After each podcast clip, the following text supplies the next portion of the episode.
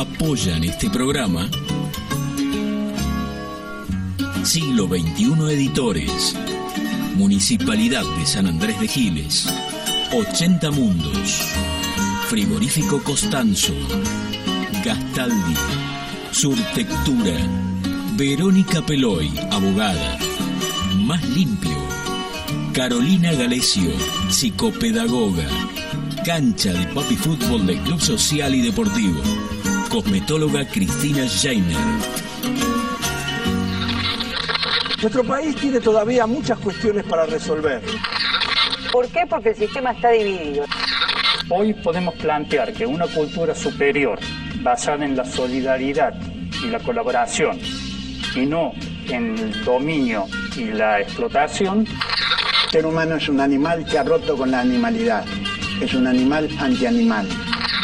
Es nuestra confianza en nosotros lo que incrementa nuestra fe en los grandes valores de la humanidad y en la certeza de que esos valores tendrán que prevalecer, no podrán ser destruidos. Ayer estuvo el diablo aquí.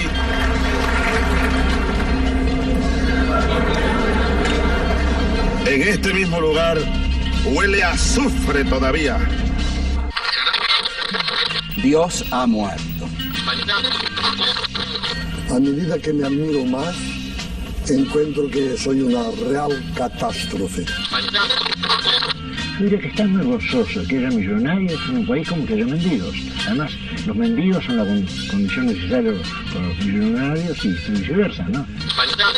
Principio, lo importante que es para este tipo de temas que todos opinamos alegremente, tener opiniones un poco más fundamentadas. Ya nadie necesita un DJ. Ya con los programas que hay en la computadora y todo eso. Ninguna de las cosas que dijiste me parece muy acertada, aventurero, porque yo creo que esta vida es una saga, es una gran aventura y hace falta mucho valor para vivirla profundamente, o si no me quedo quieto en una esquina, me caso con la primera que conozco, hago solamente de un club de fútbol, voto siempre a la derecha o a la izquierda y se acabó. ¡La puta! ¡Que vale la pena estar vivo! Bienvenidos a Estado Beta. ¡Somos libres! ¡Que lo demás no importa nada!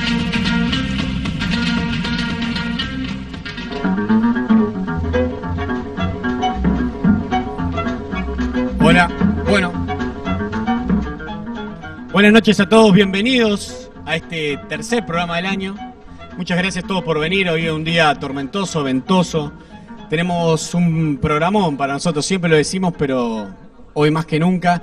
Así que quiero agradecer la presencia primero de todos ustedes por haber venido a este, este lugar, que es maravilloso, el Bar Cultural, el 2 de mayo. Eh, vamos a hacer un recorrido hoy por varios lugares, vamos a estar recorriendo con la música y con la historia y la poesía. También tenemos invitados de, de Mercedes que han venido hoy exclusivamente para presenciar este programa y participar, como en el caso de Oscar de Nova, así que les pido por favor un fuerte aplauso. Ha venido con su mujer. Muchas gracias, Oscar. Y también así como Santiago Respuela y Lucas Carrizo, que han armado algo, así que les pido un aplauso también para ellos, por favor.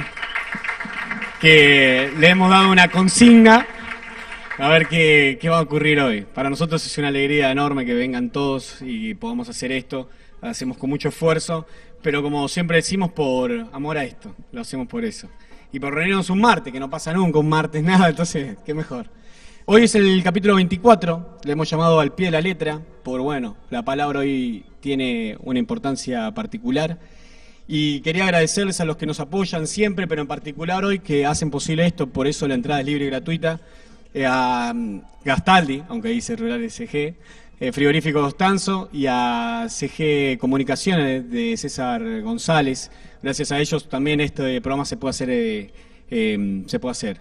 Y también a Pablo Logioco, que lo tenemos acá, como siempre, en, en el equipo, coordinando todo. Emilia Terrena en comunicación, presentando el programa y organizando.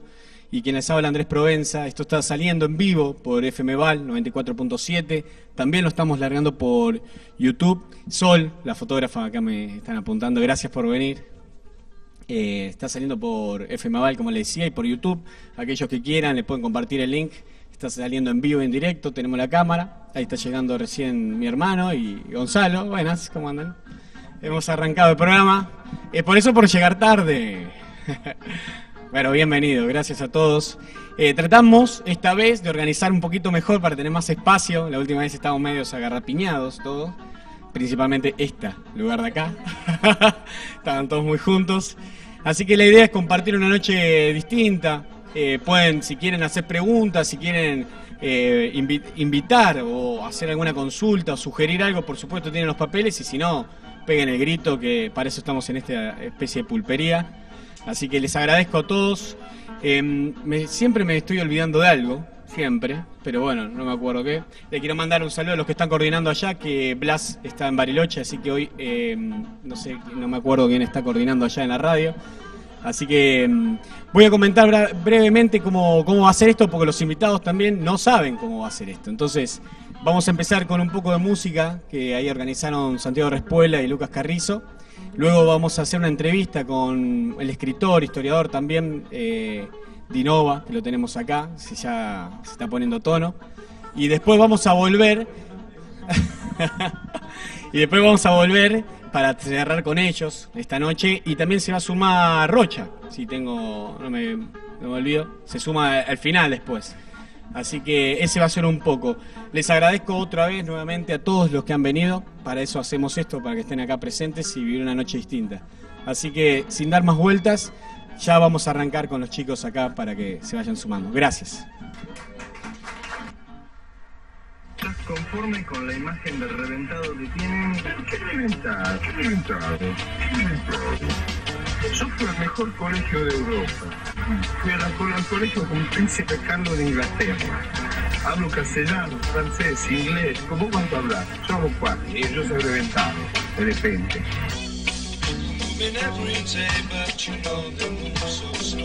Y yo soy reventado, de repente.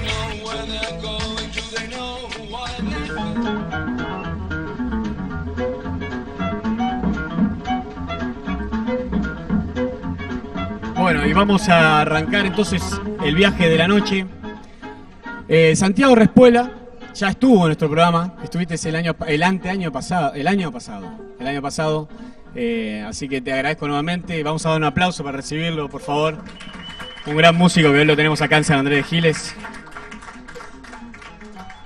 Y en el caso de Luca Carrizo nunca, pero hemos, nos hemos cansado de conversar y compartir otras noches. Eh, profesor de lengua y literatura, si no me equivoco. Así que bienvenido, por favor.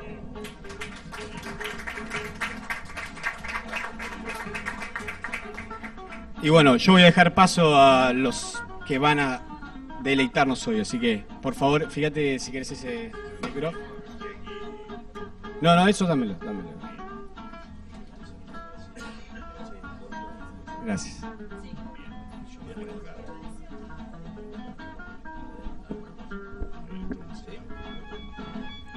Bueno, mientras nos vamos poniendo a tono con el sonido, sacalo si querés directamente, si, te incomoda. Ahí se escucha. Sí, perfecto. ¿Sí?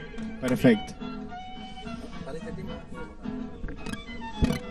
Bueno, lo que prepararon los chicos, que bien no. Yo en particular no sé, hubo una sugerencia. Vamos a hacer un recorrido por la música latinoamericana, hasta donde yo tengo entendido. Es una astuta combinación de improvisación y, y música latinoamericana.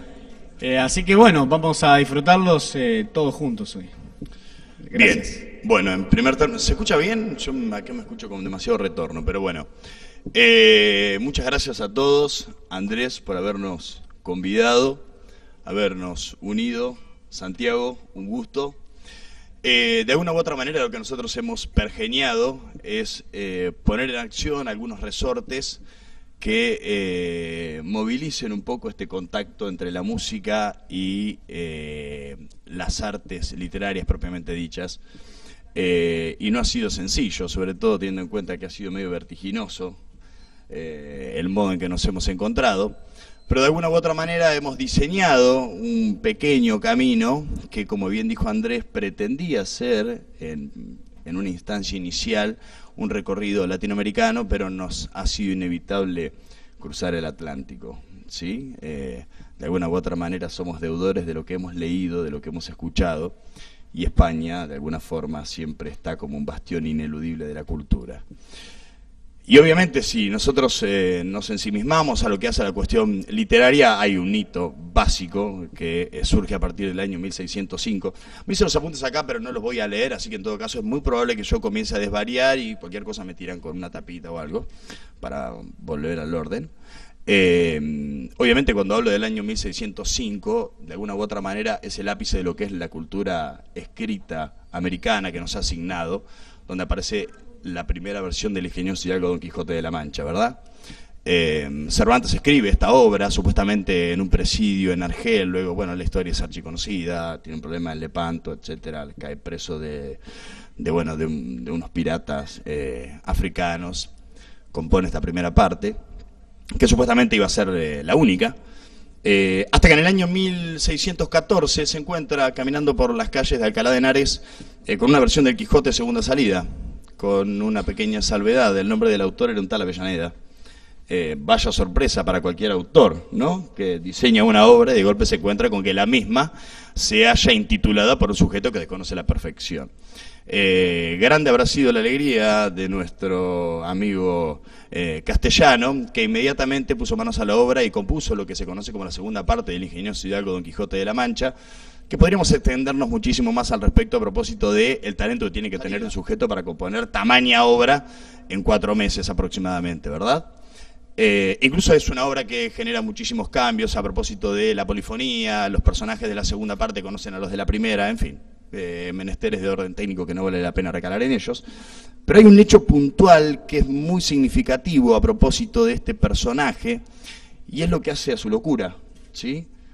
Monteverdi, allá supuestamente se lo conoce como el padre de lo que ha sido la ópera, esta conjunción moderna entre la música y la literatura, eh, utilizó varias veces en L'Orfeo, que fue su primera ópera, la palabra loco para hacer eh, referencia a lo que debía estar en su lugar, ¿no? Era como un término italiano que utilizaban. Y a mí siempre me llamó muchísimo la atención lo que el loco para el español significa, significaba, eh, y a propósito de lo que en la historia del arte también significaba esta persona que disparata en aquellas cuestiones que las demás eh, prefieren callar. Si de alguna u otra manera es muy probable que el loco y el cuerdo recalen en lo mismo, pero la diferencia es que uno las menta y el otro se las calla.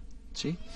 Eh, y en este caso la locura de este manchego, que es el protagonista de la historia, radica en que eh, desvaría en su juicio luego de tantas eh, lecturas de caballería, sobre todo de la Madrid de Gaula, y rematado ya su juicio decide ser un caballero andante. La particularidad es por qué este sujeto decide llevar a cabo semejante acción, que es a veces lo que nos pasa por encima, y es alcanzar eterno nombre y fama, que es el tema probablemente que el hombre ha ido persiguiendo a lo largo de la historia. Si nos remontamos a la historia de la literatura con la Ilíada, esa primer gran obra de la cuna de la cultura occidental, Aquiles dialogando con su madre, con la diosa Tetis, ¿sí? La madre le dice, eh, a propósito de qué va a hacer con la guerra, Aquiles le, le, consulta si debe ir o no, y la madre le dice, bueno, si vas, eh, morirás, y si no vas, no morirás. ¿Y qué gano? le dice Aquiles. Y bueno, si no vas, serás viejo, tendrás hijos, tus hijos te amarán, los hijos de tus hijos te amarán, tendrás amor, te casarás, tus nietos te recordarán, los hijos de tus nietos te recordarán, pero al cabo de cinco generaciones tu nombre se perderá. ¿Y si no voy? Le dice Aquiles. Y si no vas, morirás joven, sin amor, sin hijos, sin descendencia. ¿Y qué gano? Tu nombre será cantado y recordado por la eternidad. Es decir, no muere quien logra eterno nombre y fama. ¿Y Aquiles qué hace? Decide la guerra de Troya sabiendo que se va a morir. Y el caso del Quijote es un caso muy particular, porque justamente conviene en hacerse caballero andante, justamente para adquirir eterno nombre y fama, al punto tal que, vencido por el caballero de la Blanca Luna, vuelve con Sancho a su aldea y le dice, bueno, no importa, seremos pastores, pero seremos los mejores pastores de la eternidad y nuestro, y nuestro nombre será recordado. El tema de la literatura española, el tema de la búsqueda del arte, del hombre, ha sido siempre la elisión de la muerte que es el arte, sino justamente esta conducta que el hombre busca para eludir la muerte. Y como el Quijote estaba loco, pero desvaría entre la caballería, el amor de Dulcinea y el pastoril oficio, podríamos decir que la locura seguía siendo la misma, lo que cambiaba era el tema. Por eso, para comenzar, cada loco con su tema, entonces, Santi, un placer.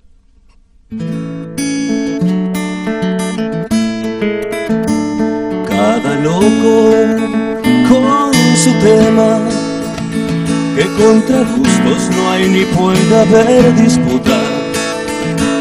Artefactos, bestias, hombres y mujeres, cada uno es como él, cada quien es cada cual.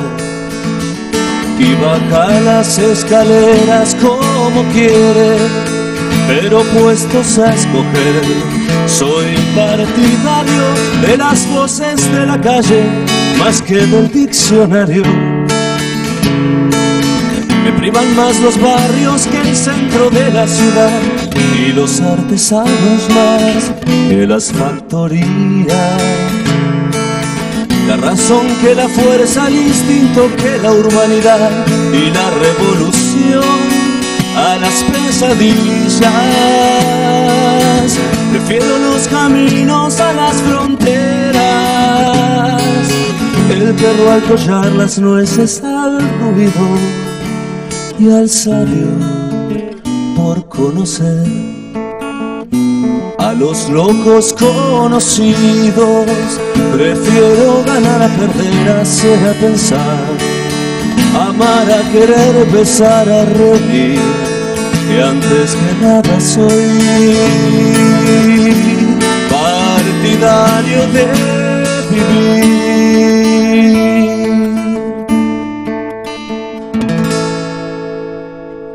Gracias.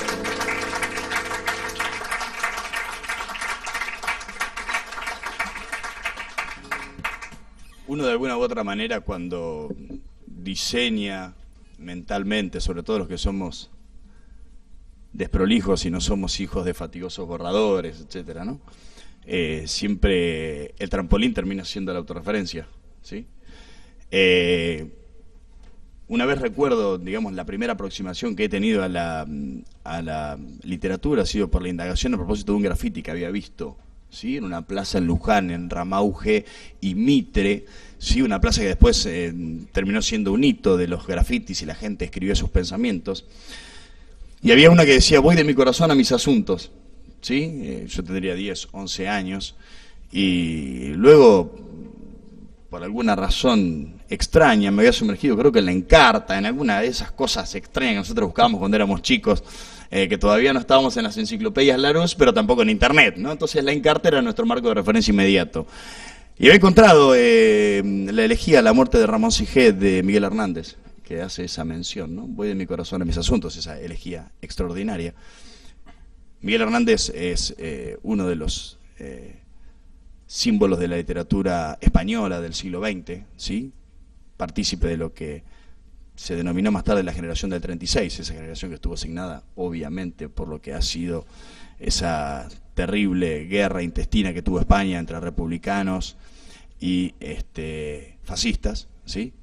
Y bueno, la vida de Miguel Hernández es muy particular, ¿no? Miguel Hernández, ustedes sabrán, eh, muere en el año 42, muere de un modo terrible, brutal, y ha dejado en su obra no solamente un marco donde nosotros podamos vernos como espejos y dar testimonio de lo que somos, sino que además ha dejado un manto de dulzura a partir de los últimos años de su obra. Podemos hacer mención a cualquier cantidad de obras, desde El Niño Yuntero, incluso retomando lo que Santi cantaba a propósito de la figura de Serrat, que en 1972 graba un disco con su nombre. Eh, hay una de las obras que es probablemente la más mentada, que es Las Nanas de la Cebolla, ¿verdad? Esa historia extraordinaria en el cual él, eh, luego de haber perdido su primer hijo, escribe desde la cárcel, en un papel higiénico supuestamente, esta, esta carta a su mujer en primera instancia y a su hijo más tarde, en el cual este hombre que había sido revolucionario, que había peleado por la patria, por la libertad, por la república, en el ocaso de su existencia le pide a su hijo que, que no se meta, ¿sí? Eh, y le pide que no se muera, extraordinario, ¿no? Eh, no te derrumbes, le dice a lo último, no sepas lo que pasa ni lo que ocurre. ¿no?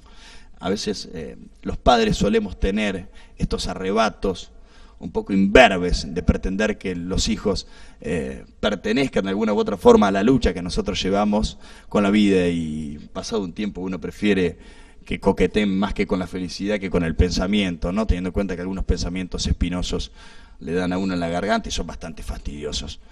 Eh, en el año 1936, casualmente, pero lejos de donde Miguel Hernández eh, comenzaba a utilizar sus primeras armas, eh, nacía en la República Oriental del Uruguay el señor Alfredo Durán. Su madre no pudo hacerse cargo de esta criatura y lo dio en adopción y el niño vagó por las calles de Montevideo y cuando tuvo 19 años encuentra a su madre biológica y encuentra un padrastro, argentino él, de apellido Citarrosa, que lo trata muy bien, lo trata, lo trata muy bien. Y él en agradecimiento, este niño que había sido abandonado dos veces, decide en sus primeras armas, en esa voz sombría, en ese semblante oscuro que tenía para ejercitarse en la poesía y en el canto, eh, como homenaje a este hombre que lo había admitido, ya hecho un señor de 18 años, eh, ponerse su apellido, ¿no? Entonces hace su primera presentación en Las Flores, en la República Oriental, y el sujeto de voz oscura dice que se llama Alfredo Citarrosa,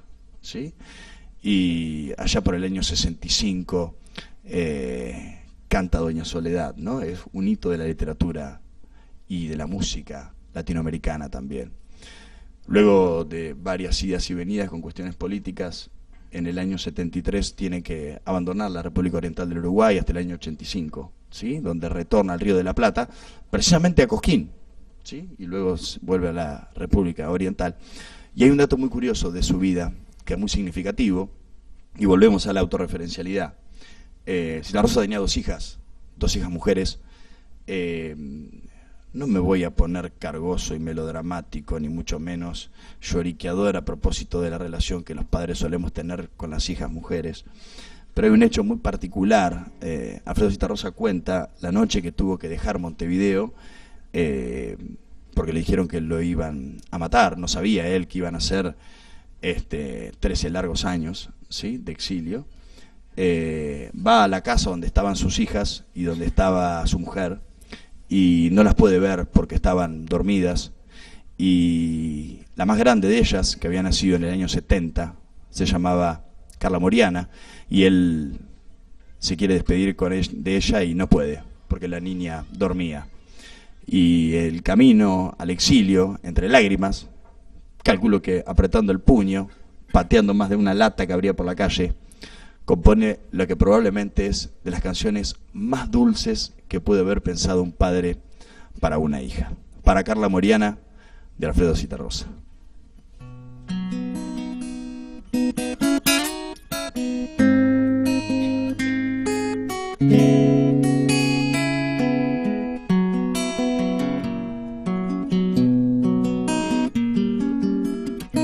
Dulce niñita dormida ¿Con quién soñará tu carita encendida? ¿A quién mirará? Sé que para ti la vida es tomar y tomar. Quiero saber quién te mira y qué cosas te da.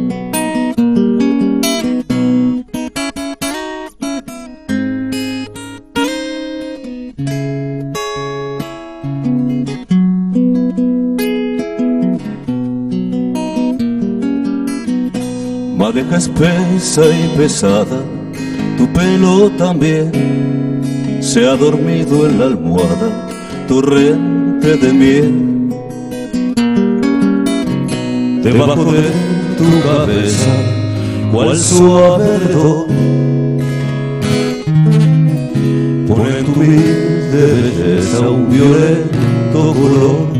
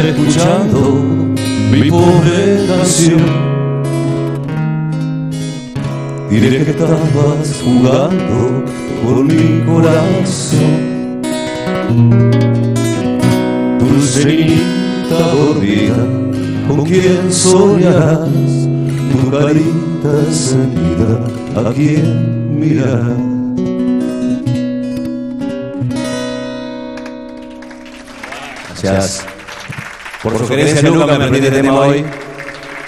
Nunca había cantado Cita Rosa, la verdad que bueno. Gracias. Espectacular. Te felicito, Santi. Yo diría que vayamos eh, ¿no? cerrando lo que es este primer encuentro. Eh, hay algo que siempre me ha llamado la atención. Eh, ¿no? Y creo que con Antonio lo hemos hablado en algún otro, creo que en alguna de estas mesas también. Eh, a propósito de la belleza, eh, digamos, yo siempre me he preguntado, ¿por qué un hombre se enamora de una mujer?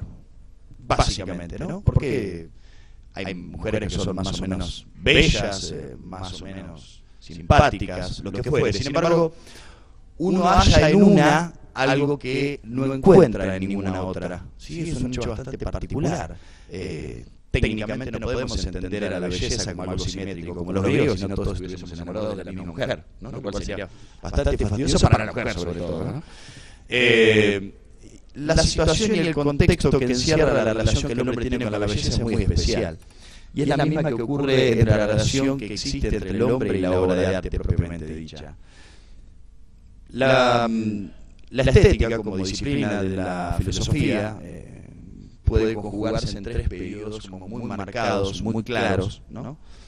Hay una percepción absolutamente griega, clásica, sí, en el cual la belleza es un concepto armónico, equilibrado, en el cual, eh, digamos, uno la adquiere o puede relacionarla con un hecho técnico. ¿sí? Determinadas características hacen que una obra de arte sea bella y otro no. Eh, hay por allí eh, Montesquieu hizo el ensayo sobre el gusto en el siglo XVI, que es un texto muy recomendable, ¿no? sobre todo para aquellos que eh, llevan todo al terreno de y pero a mí me gusta. ¿no? El tipo como que dijo, bueno, hay cosas que son buenas y hay cosas que no lo son. Eh, después hay un concepto más romántico, ¿sí? más del siglo XIX, en el cual la belleza está supeditada a un hecho estrictamente individual, estrictamente subjetivo. La belleza es en tanto y en cuanto me modifique lo cual es bastante interesante también, ¿no? Eh, no somos muy amigos de esa concepción. Eh, y después hay un concepto del siglo XX, ¿sí? Previo mercantilismo estético, ahí anda la obra de Warhol, sobre todo para que la pongamos en jaque, ¿sí? siempre vale más que una, pero digamos, previo a esto, la belleza en tanto consenso social. ¿sí? Hay un consenso social que es el que indica que algo es bello o que algo no lo es. Y este concepto de belleza que nace de las vanguardias, nace con la idea de que todo hecho estético, todo hecho que es bello por naturaleza, tiene que ser incómodo, tiene que generar una incomodidad, tiene que generar algo, una desproporción que rompa con el equilibrio. Y allí tenemos simbolistas, allí tenemos después a los expresionistas, a los impresionistas, después tenemos lo que son las vanguardias históricas, a partir del cubismo, bueno, no sé si alguno me ha dicho que el cubismo no debería involucrarlo aquí, creacionismo, futurismo. Y entre esos movimientos tenemos el dadaísmo, ¿sí? que es un movimiento bastante particular, toma de los simbolistas franceses algunas ideas, sobre todo del cadáver exquisito, por ahí conocerán idea de ir mezclando conceptos a partir de la improvisación que allá Baudelaire, Rimbaud, Mallarmé eh, llevaban a cabo, ¿no? Eh, luego de ingerir ajenjo, creo que ingerían, y peyote, que habían descubierto en México. Entonces, en un estado de trance absoluto, escribían palabras en los pizarrones y después al otro día, cuando despertaban, unían esos términos en una poesía alocada, fantástica, ¿no? Uno parece que cuando lee eso lo puede ver a Baudelaire caminando por las calles, por Montmartre sobre todo, ¿no? Qué cosa extraordinaria. Eh, y obviamente cuando uno piensa en este tipo de vanguardias, eh, coincide con un momento estético argentino bastante particular, ¿sí? el nacimiento del tango. Sin embargo, hubo grandes hombres, hubo grandes pensadores, hubo grandes músicos que se han agarrado de este momento en donde las vanguardias generaban este, un vínculo con, con una reacción, con una provocación, con una incomodidad. Y probablemente el bastión ineludible que tenemos en la música argentina sea el Flaco Pineta. Así que Santi va a coronar, ilustrar, engolosinar esta noche con una de sus composiciones más fabulosas y qué maravilloso que nos has aprendido esa letra, Santiago. Sí, eh, me la estoy leyendo igual, ¿eh? eh. O sea, los temas de, ra- de Flaco son siempre raros y este no es la excepción. Eh, pero lo que tiene, eh, un poco lo que decía Lucas, la belleza de las palabras que están en esta canción, la voz de Flaco que, que es mucho mejor que la mía, el disco en el que estaba este tema que era todo, de Pescador Rabioso, pero era un disco solista. de él, y, y bueno, y la armonía, ¿no? Vamos a ver qué sale, tiene una parte bastante jodida al final, pero ahí ustedes gritan y lo tapamos.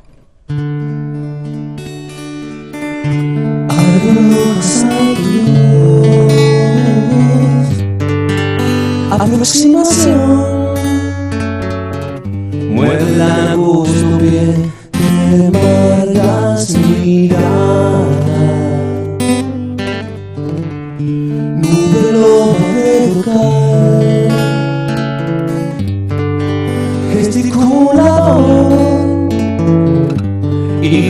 Hijo de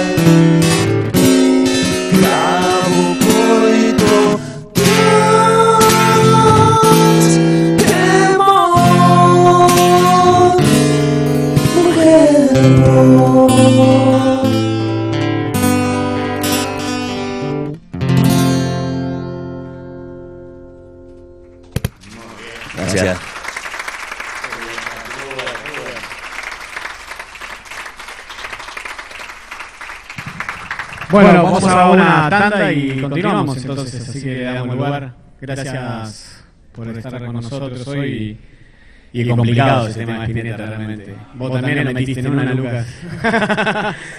sí.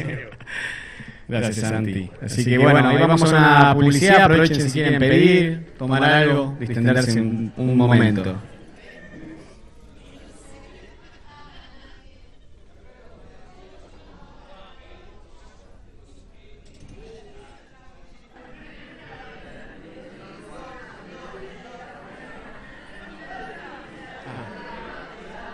Textos clásicos de referentes de ciencias sociales, materiales de calidad y excelente presentación que enriquecen el mercado editorial y el desarrollo y la vitalidad de la cultura latinoamericana. Conoce el catálogo en siglo editores.com.ar. Todos podemos transitar por los caminos del arte y la cultura. La Dirección de Cultura y Turismo de la Municipalidad de San Andrés de Giles te invita a participar de talleres gratuitos en barrios y localidades, muestras, certámenes literarios de cuento y poesía, salones de pintura, obras de teatro, conciertos, ferias, y que visites el Museo de la Familia Gilense. Acércate al Centro Municipal de Cultura en Rivadavia 752 o al Complejo Municipal Museográfico y Cultural, Mitre y 25 de Mayo.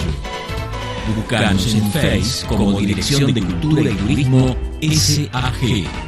Sintiendo tu pulso, caminamos con vos.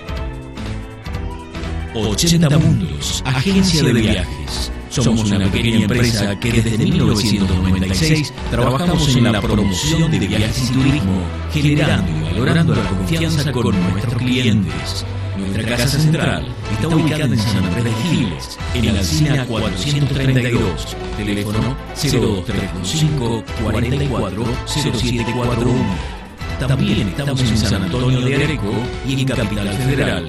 Visita nuestro sitio www.80mundos.tour.ar y conoce nuestras propuestas. 80 Mundos, agencia de viajes.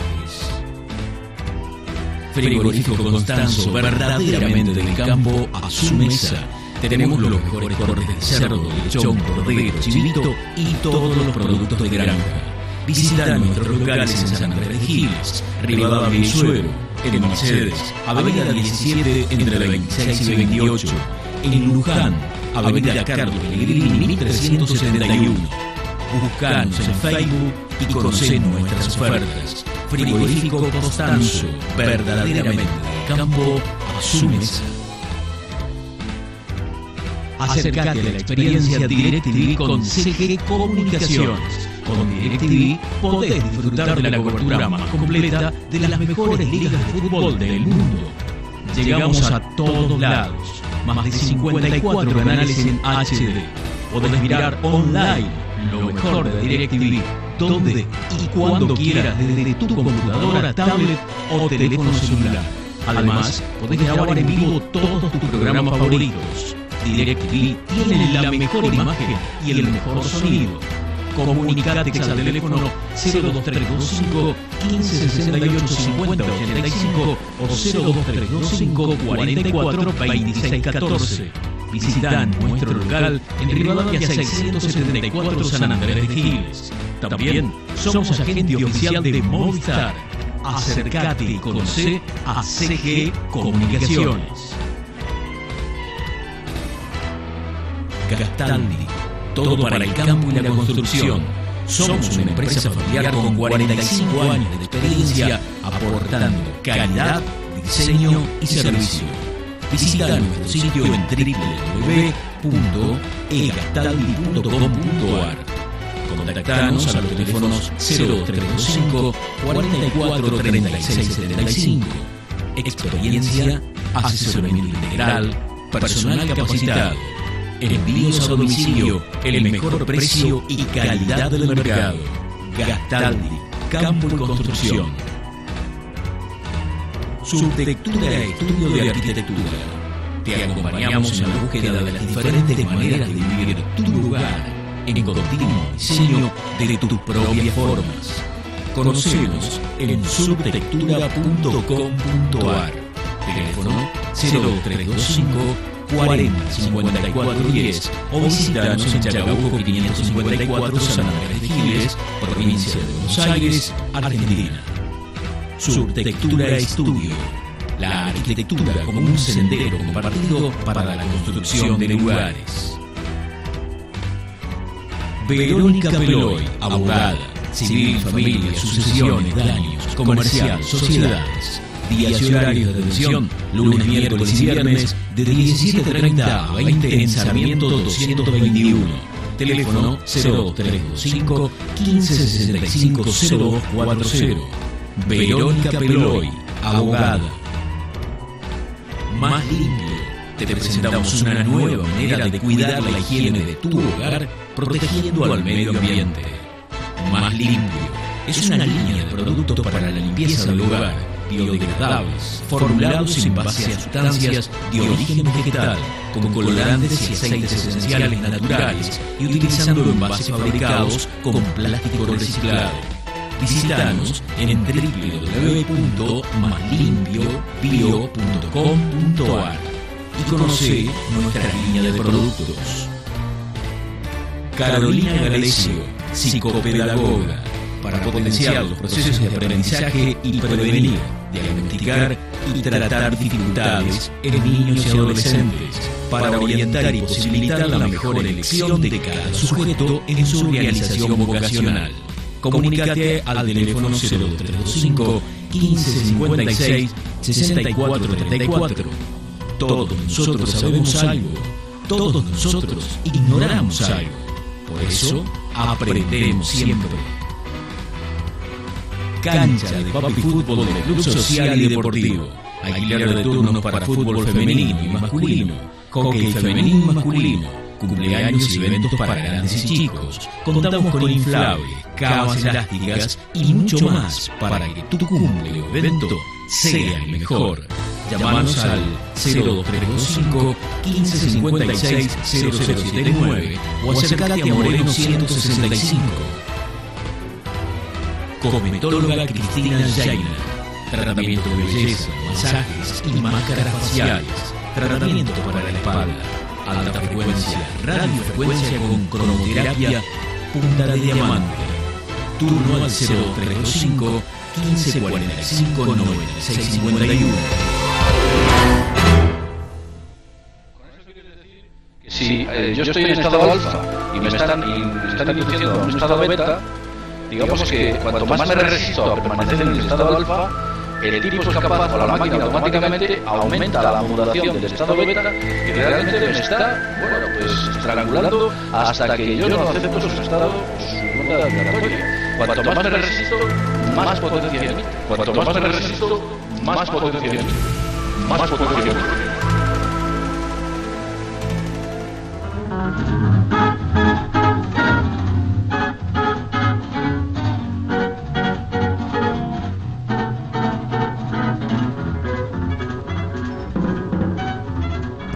Bueno, ahí continuamos, retornamos.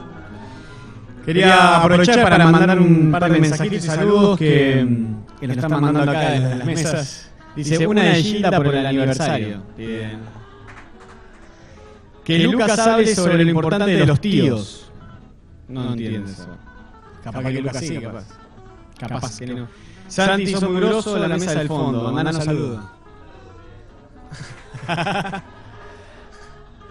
Qué hermoso, Lucas y Santi, gracias. Eh, también le queremos mandar saludos a Juanjo, que está escuchando en el celular, dice por YouTube, de La Plata. Celeste Piazza, eh, que le recuerdo que hay un taller que está organizando de, de escritura creativa. Eh, Augusto, mi tío, mi primo, si llego a decirle que mi tío se enoja, que lo está viendo de Australia. Eh, y Héctor Terrem, que también es un columnista nuestro, que le manda saludos acá a Oscar Nova.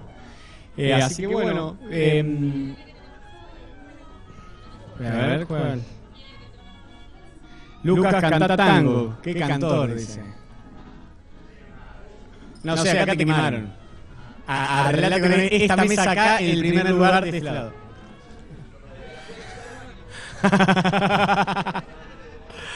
Ah, bueno, después le podemos pedir. Así somos varios, pídale.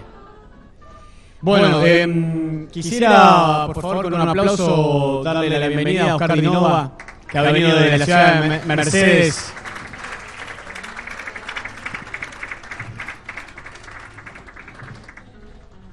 Póngase cómodo, por favor, mientras yo lo voy a ir presentando.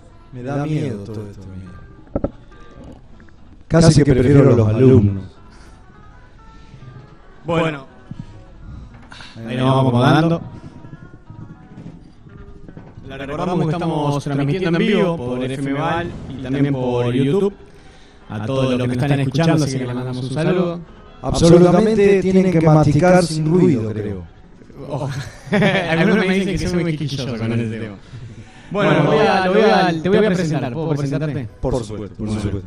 Nació en 1956 en Mercedes, provincia de Buenos Aires. Tercer hijo de una familia mezcla de tanos y gallegos. Fue a la escuela de San Patricio, hincha independiente, militante de la UES en la convulsionada ciudad de La Plata en los años 70. Vivió clandestinamente en Paraná entre 1966 y el 68, refugiado en Brasil y desde allí al exilio en París, Francia, donde fue titiritero, estudió historia en la Universidad de París 7 Siete. y fue funcionario de la ACNUR, Alto Comisionado de las Naciones Unidas para los Refugiados Políticos.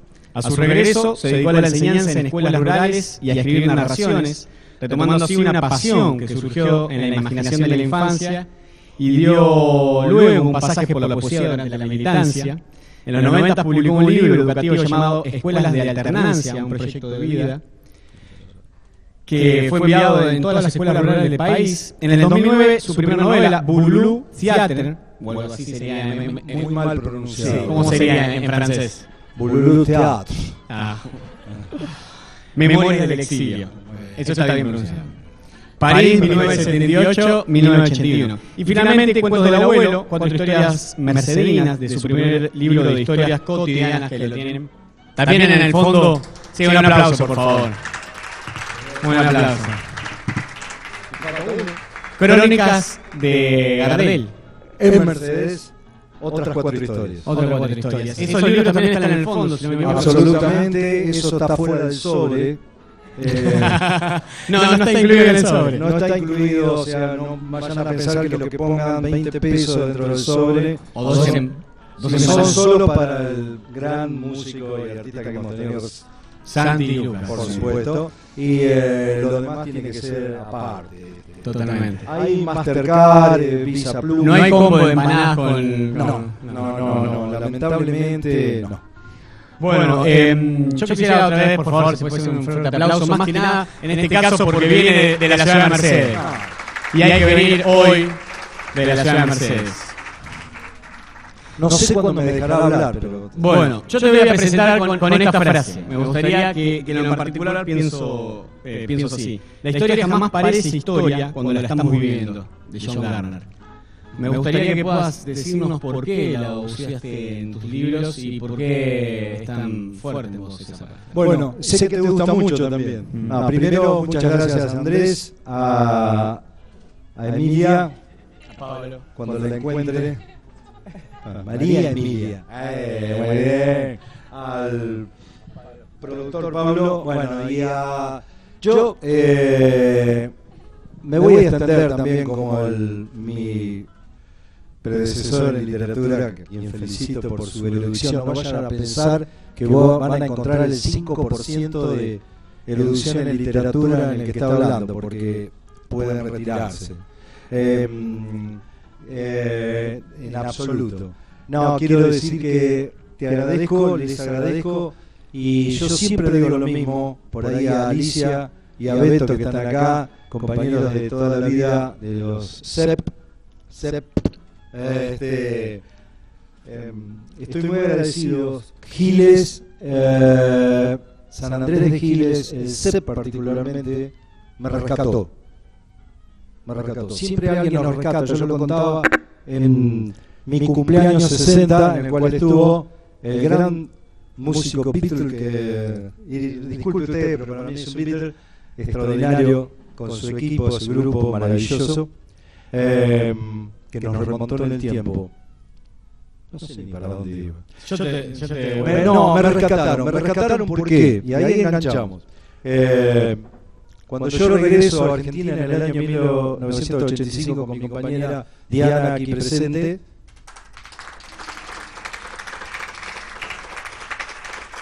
no, nos encontramos con que nuestros papeles extraordinarios, las licencias de historia obtenidas en la Universidad de París, no valían un soto.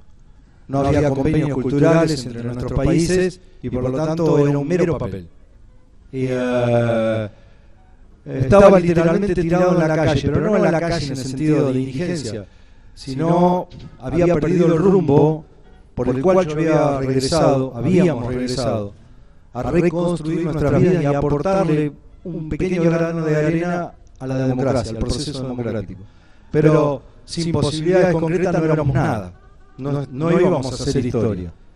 Y he aquí que me inscribí en, en los primeros pasos del CEP de San Andrés de Giles y me aceptaron sin ningún tipo de papel, simplemente con el fervor y la pasión que creo que sí teníamos y tenía, y, eh, y me rescataron.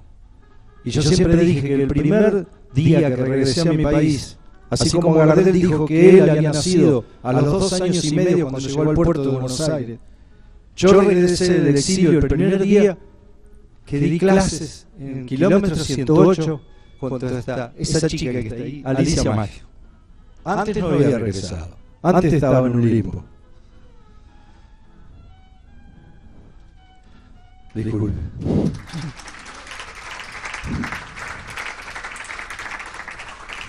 Pero no me olvido la frase de, de Garner. de Garner, eh, que es un filósofo enciclopedista famoso en inglés, no me, no me acuerdo. Eh, decía, no, no, eh, la- eh.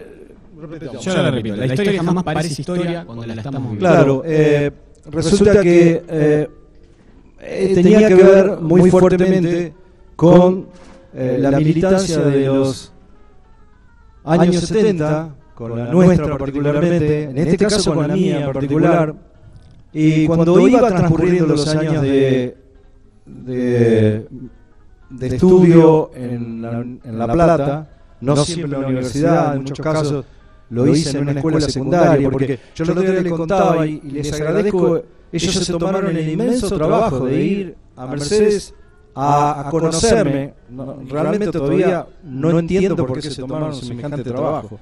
Este, es la primera vez que me pasa en mi vida que alguien dedica tanto tiempo a conocerme. Yo creo que en realidad viajaron un poquito a través de la, de la historia argentina, de la dura historia argentina, a través de un testimonio.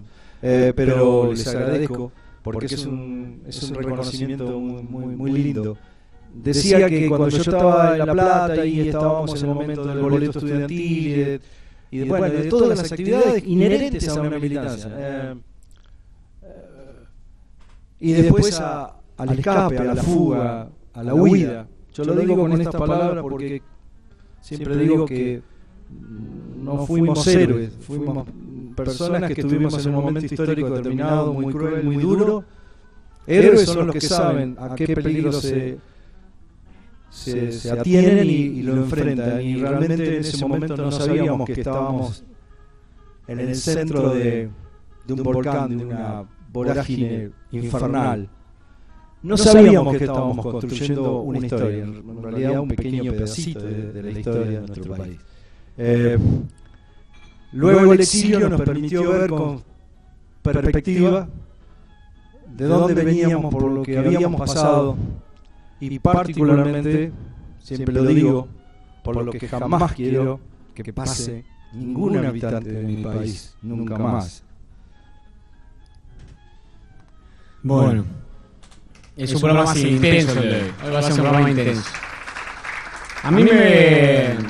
Por algo lo tenemos al Cebolla Rodríguez en Independiente nosotros. Ya vamos a hablar de eso. Tenemos que llorar permanentemente.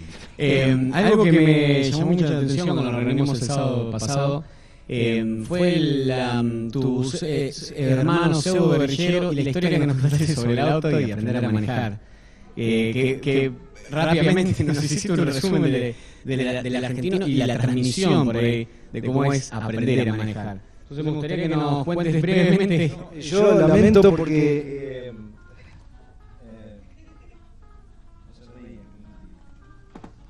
Lamento porque es muy triste, no, porque eh, esa anécdota no la van a encontrar en los libros. Yo va a haber juicios muy duros hacia mi parte este, por eh, trampa, estafas y eh, engaños. Y prefiero contar una partecita de la vida de mi hermano que está en un cuento. Bueno. no te, no te- Dale, dale, dale. Este, y te pido disculpas. Eh, mi, mi- mi hermano fue, como, como decía Serrat, ¿no? Este, siguiendo a mi hermano. Eh, eh, uno vive la, la, la niñez siguiendo a su hermano. Uno de los cuentos que yo escribí en el último libro, ¿ves cómo está muy ordenado sistemáticamente? Empezamos por el último libro, lo cual es un papelón.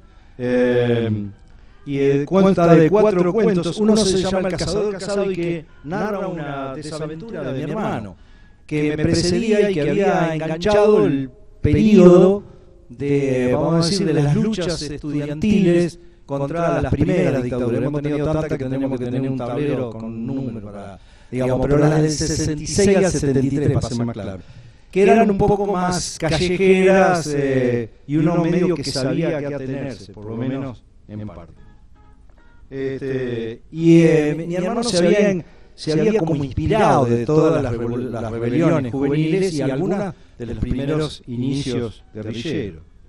Eh, apenas mamá hubo puesto un humeante café con leche y unos pedazos de galleta con miel a nuestro alcance, se asomó por la puerta de la galería la cara redonda, pero tiznada de, con negro de humo, de mi hermano, confirmando un pedido de silencio, con un gesto adusto y, repito, sombrío.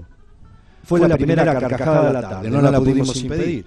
Ni yo ni Coco, mi amigo, que, pre- que previendo un roce próximo, la cortó apenas empezada.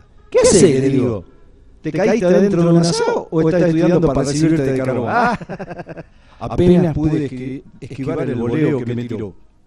Callante, mamerto, estamos camuflados, ¿o no te das cuenta?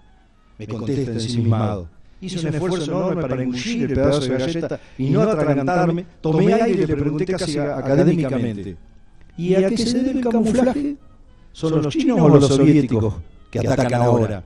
No te hagas el vivo, o te comiste un payaso.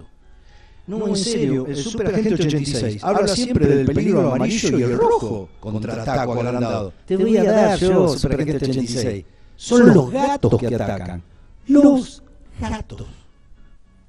Y ahí no aguanté más. La galleta que me quedaba en el cachete izquierdo se me atragantó nomás y se me subió un pedazo por la nariz. Al final tuve que largar todo sobre el mantel, un asco. Mamá nos retó a todos. Vos explicale bien a tu hermano. Y vos escuchá y no agregué más nada de este lío.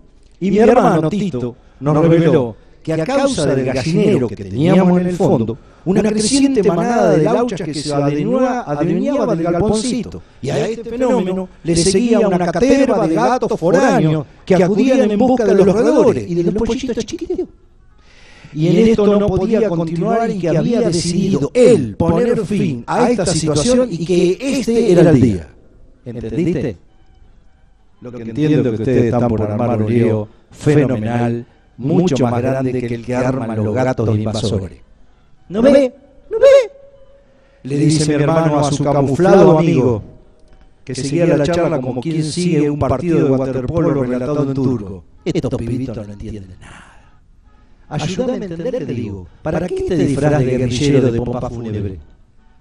Fue el segundo boleo, que por suerte dio en la silla. Me explicó que se habían camuflado de oscuro para que los gatos no los distingan, que habían preparado una suerte de trinchera en la galería para que estos astutos bichos no los reconozcan cuando bajen del techo y así les puedan disparar con tranquilidad.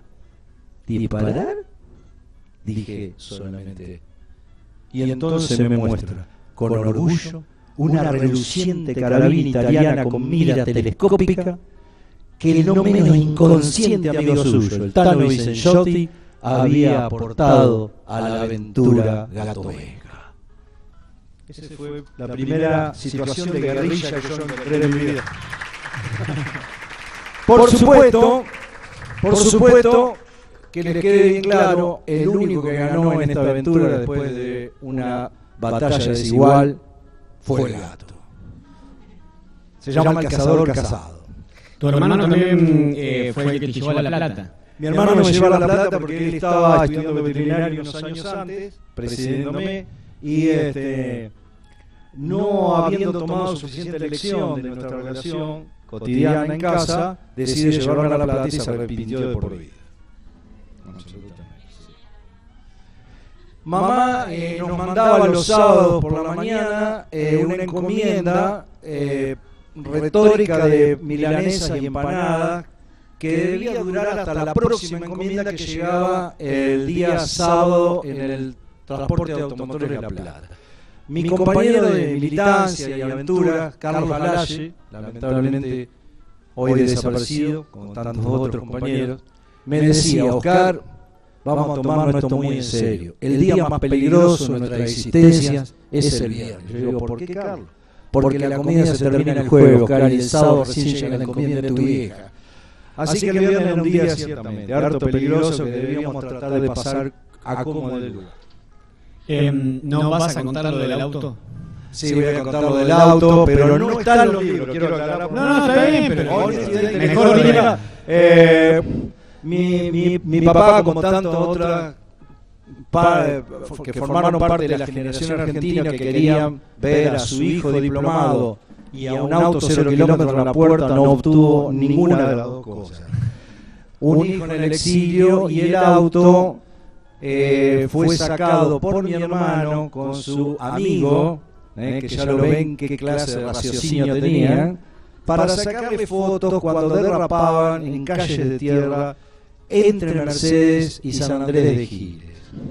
El auto le duró 0 kilómetros 14 días, mi papá. Luego de lo cual debió proceder a tratar de volver a darle la altura que tenía de fábrica, luego de los siete tumbos que le propinó mi hermano, eh, y venderlo como pudiera. Eh, fue el primer exilio de nuestra familia, porque mi hermano estuvo largo tiempo en casa de una tía y este, yo, yo en la de. Ustedes se, pre- se preguntarán por qué yo tuve que ligarla también, porque sí, porque mi viejo estaba tan caliente que no quería ver a ningún hijo. Esto trajo seria consecuencia. Y- sí. No, no, lo tomé, fue muy triste. Eh, sobre- esto- eh, es, eso, eso este, está contado en alguna de las. Bueno, no, pero en alguna de las anécdotas está contado un poco el, el, el- el- el retorno, digamos, el día que llegamos, que llegamos a casa. Y decía que tuvo serias consecuencias, pues mi papá había hecho una fuerte autocrítica, como correspondía, decidió no enseñarme a manejar nunca más. Este, que me quedara con la bicicleta que me había cedido y que por supuesto lo perdí también en la militancia de los años 70 y que eh, aprendiera a manejar como mejor pudiera. En el exilio es muy difícil aprender a manejar y mucho menos pasar el examen, no por unas cuestiones técnicas, sino por cuestiones económicas. En Europa es extremadamente caro el carnet de conductor y yo, al ser rescatado por San Andrés de Giles, ellos tomaron uh, una serie de, eh, diríamos, riesgos inusitados. ¿Por qué? Porque yo estuve trabajando seis meses sin ningún tipo de carnet, pero mucho menos sin saber manejar. Así que, eh, por suerte, los caminos de tierra no están tan poblados como los urbanos y me dieron el tiempo suficiente, no solo para aprender a manejar, sino para llegar a la cuarta, que es muy importante, porque estuve como dos semanas yendo de la primera a la tercera, hasta que Gustavo González, oriundo de, esta, de estas tierras, me dijo, Oscar, pasalo a cuarta porque vas a ser el primer tipo en fundir un Renault 12. Eh, Le hice caso. Y mm, ah, yo agregaría algo que me, me gustaba. eh, tu papá trabajaba en el banco y, y esto le sirvió mucho a tu mamá. Contabas esa historia como lo tenía agarrado. Vos le prestaste el auto, le decía. Sí, le decía cuando la situación de mamá se hacía insostenible, por cualquier diferencia doméstica, recuerden ustedes que nuestros padres nunca se pelearon, recién lo hemos hecho nosotros. Este, mm, en todo caso los niños no lo escuchaban y eso es cierto, mucho a su a, a su esfuerzo de pelearse quizá como a las 2 o 3 de la mañana, no sé cómo se peleaban. Y mamá ya tosigada le decía, este, eh, perdón, papá, papá cuando se veía acorralado por alguna crítica mamá porque estaba larga fuera del banco le decía, vos le prestaste la llave. La llave del Peugeot, que pasó a ser de 404 a 202 aproximadamente. Eh, bueno, ¿nos puedes contar un poco cómo es que llegas a La Plata y qué empiezas a hacer en La Plata? Porque ahí vos te empezás a relacionar con el secundario, con la tornería, empezás a adquirir un otro rol que vos vivís. Algo serio, digamos, porque- Sí, sí. Ahora hablar un poco más serio, pero también porque definías como que hiciste un salto hacia atrás, ibas eh, ayudabas, estabas en secundario, pero también te vinculaste con los oficios y vos lo definiste como una de las mejores etapas de tu vida. Sí, no, no solo hice un salto hacia atrás, sino hacia la nada, inclusive. Este, no, bueno, eh, cuando yo llego a La Plata voy a estudiar psicología, no me pregunten por qué, porque es el día de hoy que no lo sé.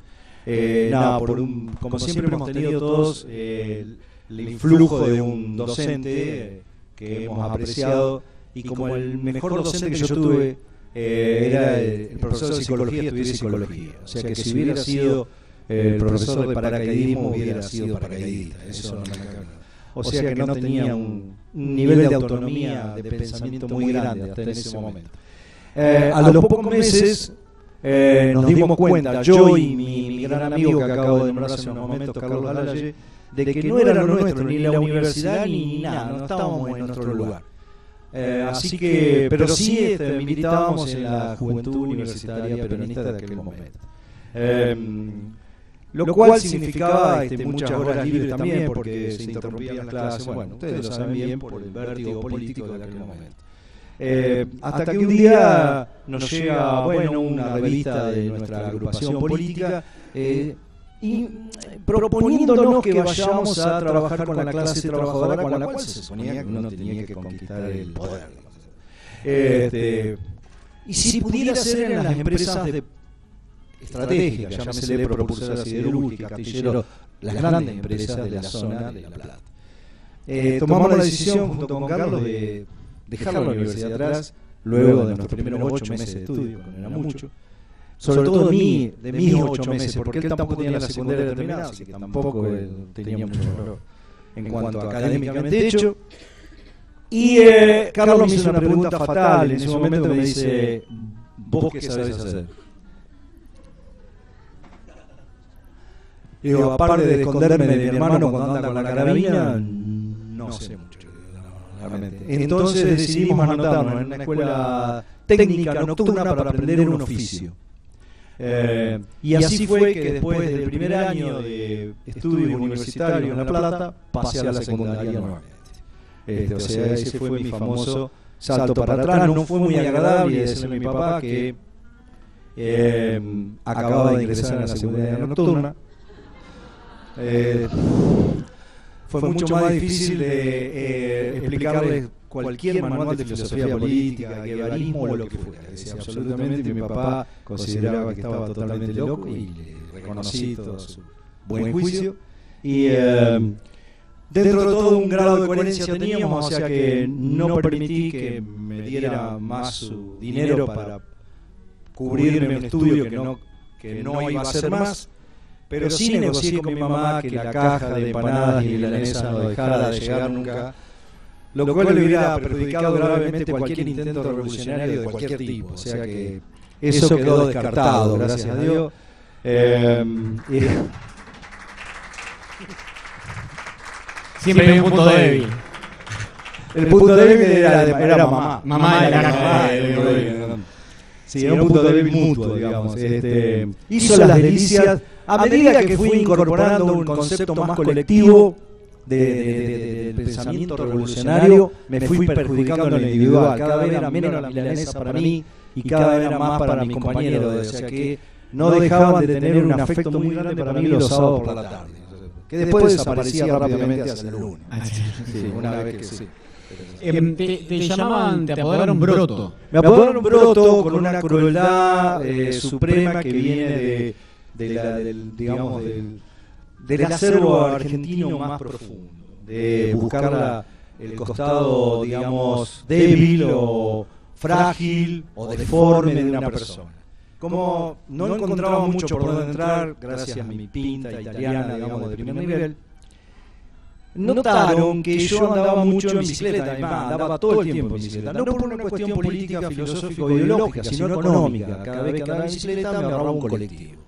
Eh, la bicicleta azul, que tanto yo nombro en mis libros, eh, la nombro mucho porque me la llevaron los canes, entonces me quedó eso que no lo pude nunca.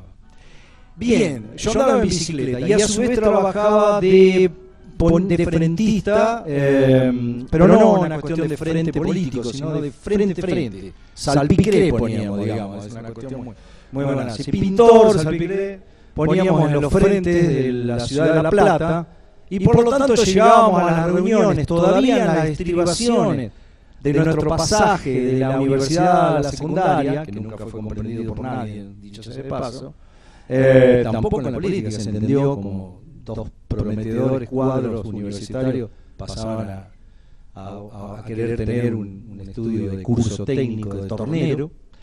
Pero dicho, yo llegaba a las reuniones de la universidad ligeramente manchado de cal, de pintura, roñoso como, como el que más. Y en bicicleta. Y de aquí que en La Plata había un ciclista, hubo un ciclista muy importante, quizás el más importante que ha tenido La Plata, que se llamaba, se apellidaba Broto, y era extremadamente sucio para correr. Hecha la analogía del caso rápidamente, sucio, bicicleta, Broto.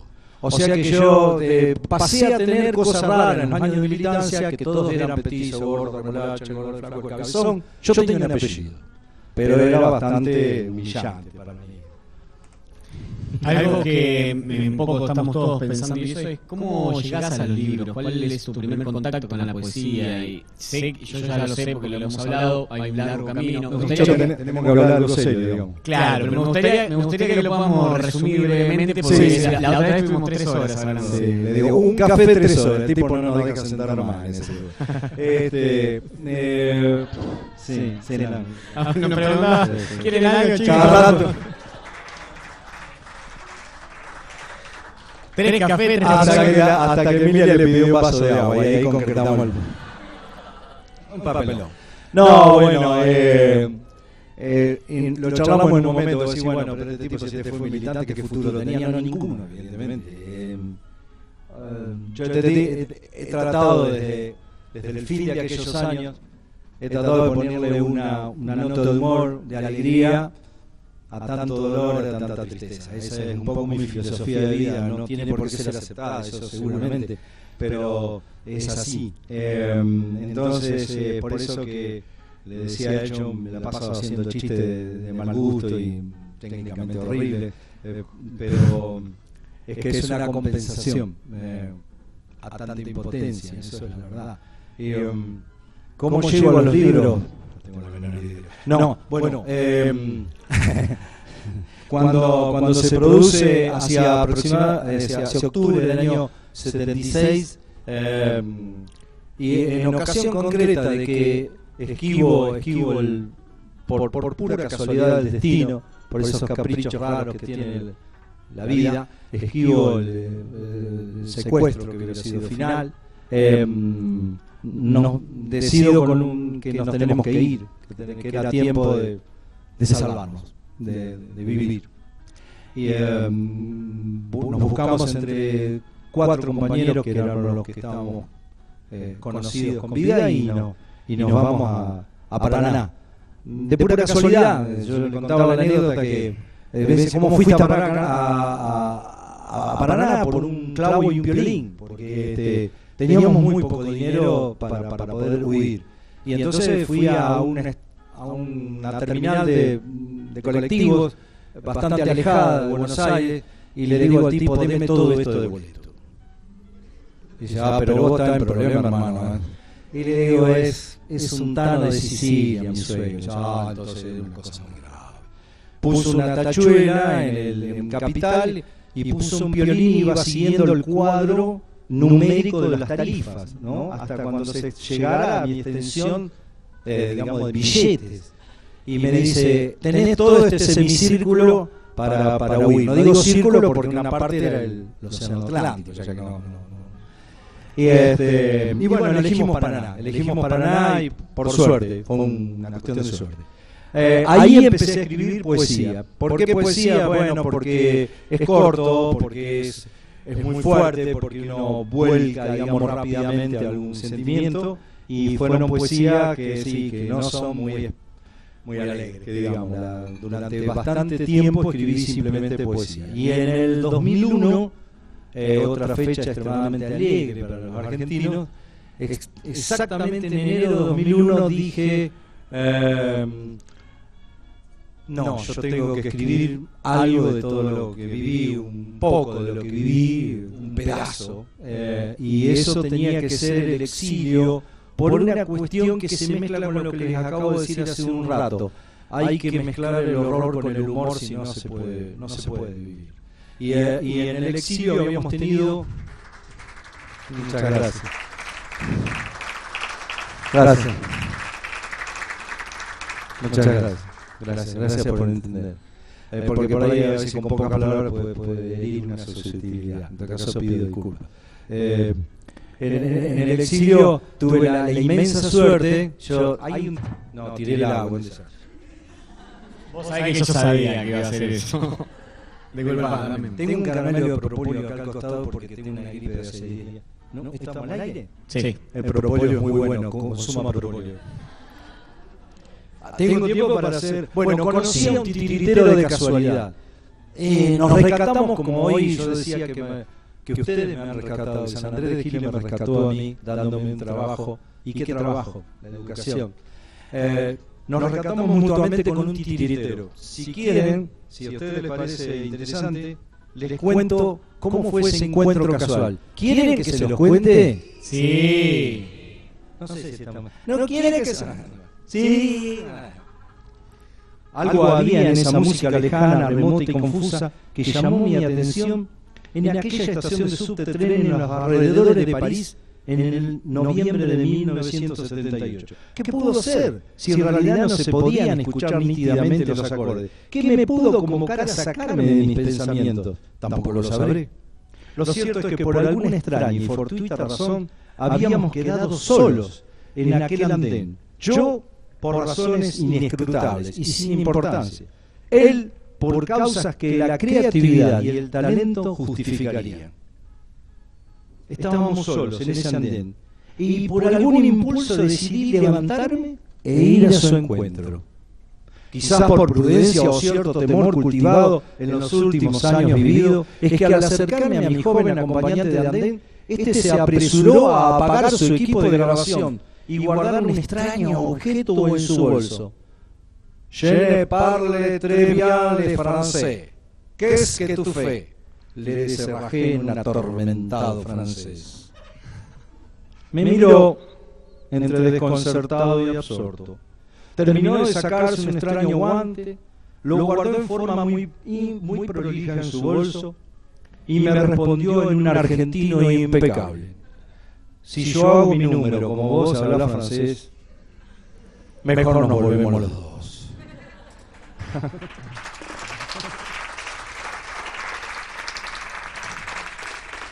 Así fue que conocí a Horacio Peralta, titiritero en serio, gran artista, extraordinario talento, que estaba en un subte huyendo también. Eh, él había estado secuestrado en la, en la ESMA y tuvo la inmensa suerte de ser de los primeros alojados, perdón por la expresión, eh, casi experimentalmente en ese lugar y gracias a un familiar que, como muchos sabido, se, se jugó pidiendo en un lugar clave a un conocido, fue, saca, fue, fue sacado, tuvo la suerte de sobrevivir. Entonces de ahí se fue en un barco carguero a Panamá, de ahí a Francia, de ahí a un subte, a intentar poner en marcha un número de títeres dentro del subte, que se llamaría Bululu Teatro, y vino a encontrarse con este despojo de argentino que no era ni universitario, ni secundario bachiller, ni secundario nocturno, ni mucho nada, eh, pero que tenía él me decía, ¿y vos qué tenía? Y yo tenía un talento para la improvisación, para la disimulación, para adaptarme a determinadas, a cualquier circunstancia que le vino bien. Si a ustedes les parece, les cuento la primera función. Si no les parece, ¿querrán escucharla? Sí. ¿Querrán escucharla? Primero fue la repito, era dentro de los, era dentro de los subtes. Acá lo pueden ver en la foto, ya lo del fondo. Sí, gracias. Eh, por YouTube sale bien. Dentro del vagón de subte, él hacía su número y eh, con las marionetas y un, un equipo de música de aquellos años. Y el susodicho tenía la virtud de tratar de sacarle un mango al franchute, que era Broto de Innova en aquella época. Primero fue el asombro, después la atención y al final la admiración. Pero de eso nos enteraríamos un poco después, cuando todo hubiera terminado. Los primeros ojos, el primer codazo de una madre a su hijo, los primeros comentarios fueron sola y únicamente para el sapo monstruo. Sapo monstruo era porque era una historia de un batracio que se enamoraba de una flor perdidamente. Y como toda, y como toda historia entre la bella y la bestia, este, no terminaba muy bien. El actor y su público había creado una vez más el clima de confianza y de misterio, de confabulación y de cariño que viene creando el teatro desde hace cientos de años. Inamovible y cierto, sea donde sea. En las arenas cálidas de un desierto, en la ladera de una montaña, en el frío de una nevada, a orillas de un río, o en el más imponente de los teatros, o quizá en la soledad de una celda el arte de decir nuestras grandezas y nuestras miserias se reproducía una vez más. Nadie podría decir que esta vez no habíamos sido originales, que no habíamos agregado un escenario nuevo a la mineraria lista de lo ya conocido. Pero verlos, verlos, a ustedes, no pudimos. La primera vez había quedado entre el adefesio romántico y su inesperado auditorio. Horacio, demasiado ocupado en que todo saliera bien, que cada gesto correspondiera a lo deseado, cada milímetro bien recorrido y cada giro se produjera en el momento justo, no podía mirar la reacción de la gente, espiarla, digamos. Yo, detrás, estaba francamente aterrorizado, clavado al piso, sin mover un músculo. Todo había sido fácil hasta empezar, pero ahora, ¿quién podría soportar un fracaso, una reprobación? Confieso que hasta el más mínimo silbido hubiera convalidado un irrefrenable deseo de rajarme. Pero nada. Silencio absoluto. Hubiera preferido voces, murmullos, zapateos, algo. Pero no. Silencio. Solo el sonido de la música y los brazos de Horacio meneándose en el aire. Los acordes del tango habían roto mágicamente con el mirar atónito de los espectadores ocasionales. Una melodía melancólica y penetrante, un desgarrador mensaje de amor entre un hijo y su padre, una suave contundencia que se eleva por sobre los límites humanos y se despide para encontrarse. Un himno, un homenaje que conmueve hasta las lágrimas y que trasciende las fronteras de las culturas diferentes y salva las distancias de las lenguas disímiles. Era Adiós no niño. Y peco de altivez hoy al tratar de hacer llegar al lector algo que solo descubrirá si lo escucha.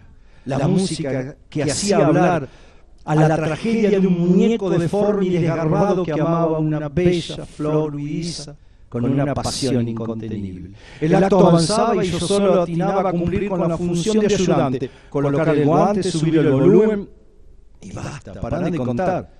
Solo de reojo espiaba a los que por azar habían quedado detrás del escenario y se perdían la magia del movimiento. No puedo aún hoy definir estos rostros, pero no eran los mismos que los que estaban enfrente. La obra llegaba a su fin. Los últimos compases de Piazzolla desgarraban el alma y el aire. La heroína moría, la tragedia culminaba. Tres largos minutos, tres siglos llegaban a su fin. Fin. Silencio. Horacio se da vuelta y mira. Me mira. Lo miro. Y me alzo de hombros. Nada. De pronto, un clac, casi imperceptible, allá perdido. Otro aplauso aislado. Y otro, y otro, y otro más. Que saluden, sugiero. ¿Cómo? Que saluden los bichos, perdón, los artistas. Le reclamo.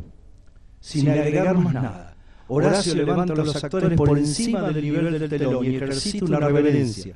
El monstruo se debe a su público.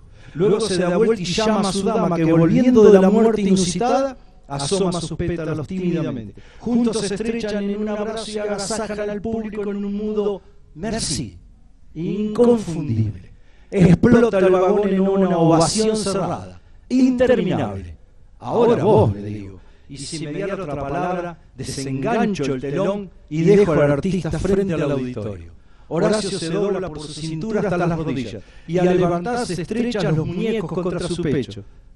Bien fuerte, contra el corazón. Se renuevan los aplausos. Luego me mira y da un paso, me acerca. Y como habiéndolo previsto nos cerramos en un abrazo que nos deja sin aliento. Me hace una seña y los dos nos doblamos sobre nosotros mismos. Una moneda vuela y cae a nuestros pies. Y otra, y otra, y otra. En unos segundos son más de diez.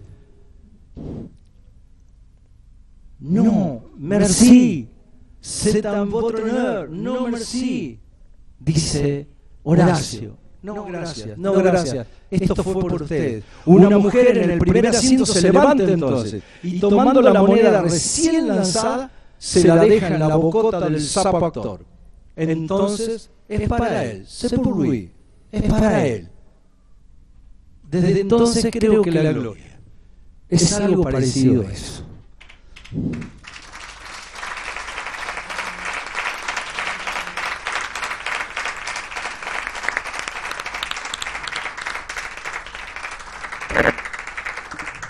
Vamos con un tema de Edith Piaf, ¿te parece? ¿Que lo querés presentarlo? ¿Por qué elegiste ese tema? Eh, Edith Piaf, el gorrión de París. Eh, Piaf es gorrión, justamente, una mujer surgida, como hay una muy bella película que ahora lo, lo- lo narra muy bien, surgida de la nada de los barrios más pobres de París, de, de- de las clases más populares y más despojadas de Francia, eh, como, a, como a Carlos Gardel, también de aquellos lares, Dios le dio ese, ese trino inigualable y en esta canción habla de no arrepentirse de nada, no, yo no regreto nada. Y eh, no es que uno no deba arrepentirse de cosas, claro que sí, pero la filosofía de las cosas que hemos vivido, bueno, están bien vividas y si las llevamos con cierto honor y cierta dignidad, bienvenida que haya sido así. Así que Edith Piaf. Vamos a escucharlo.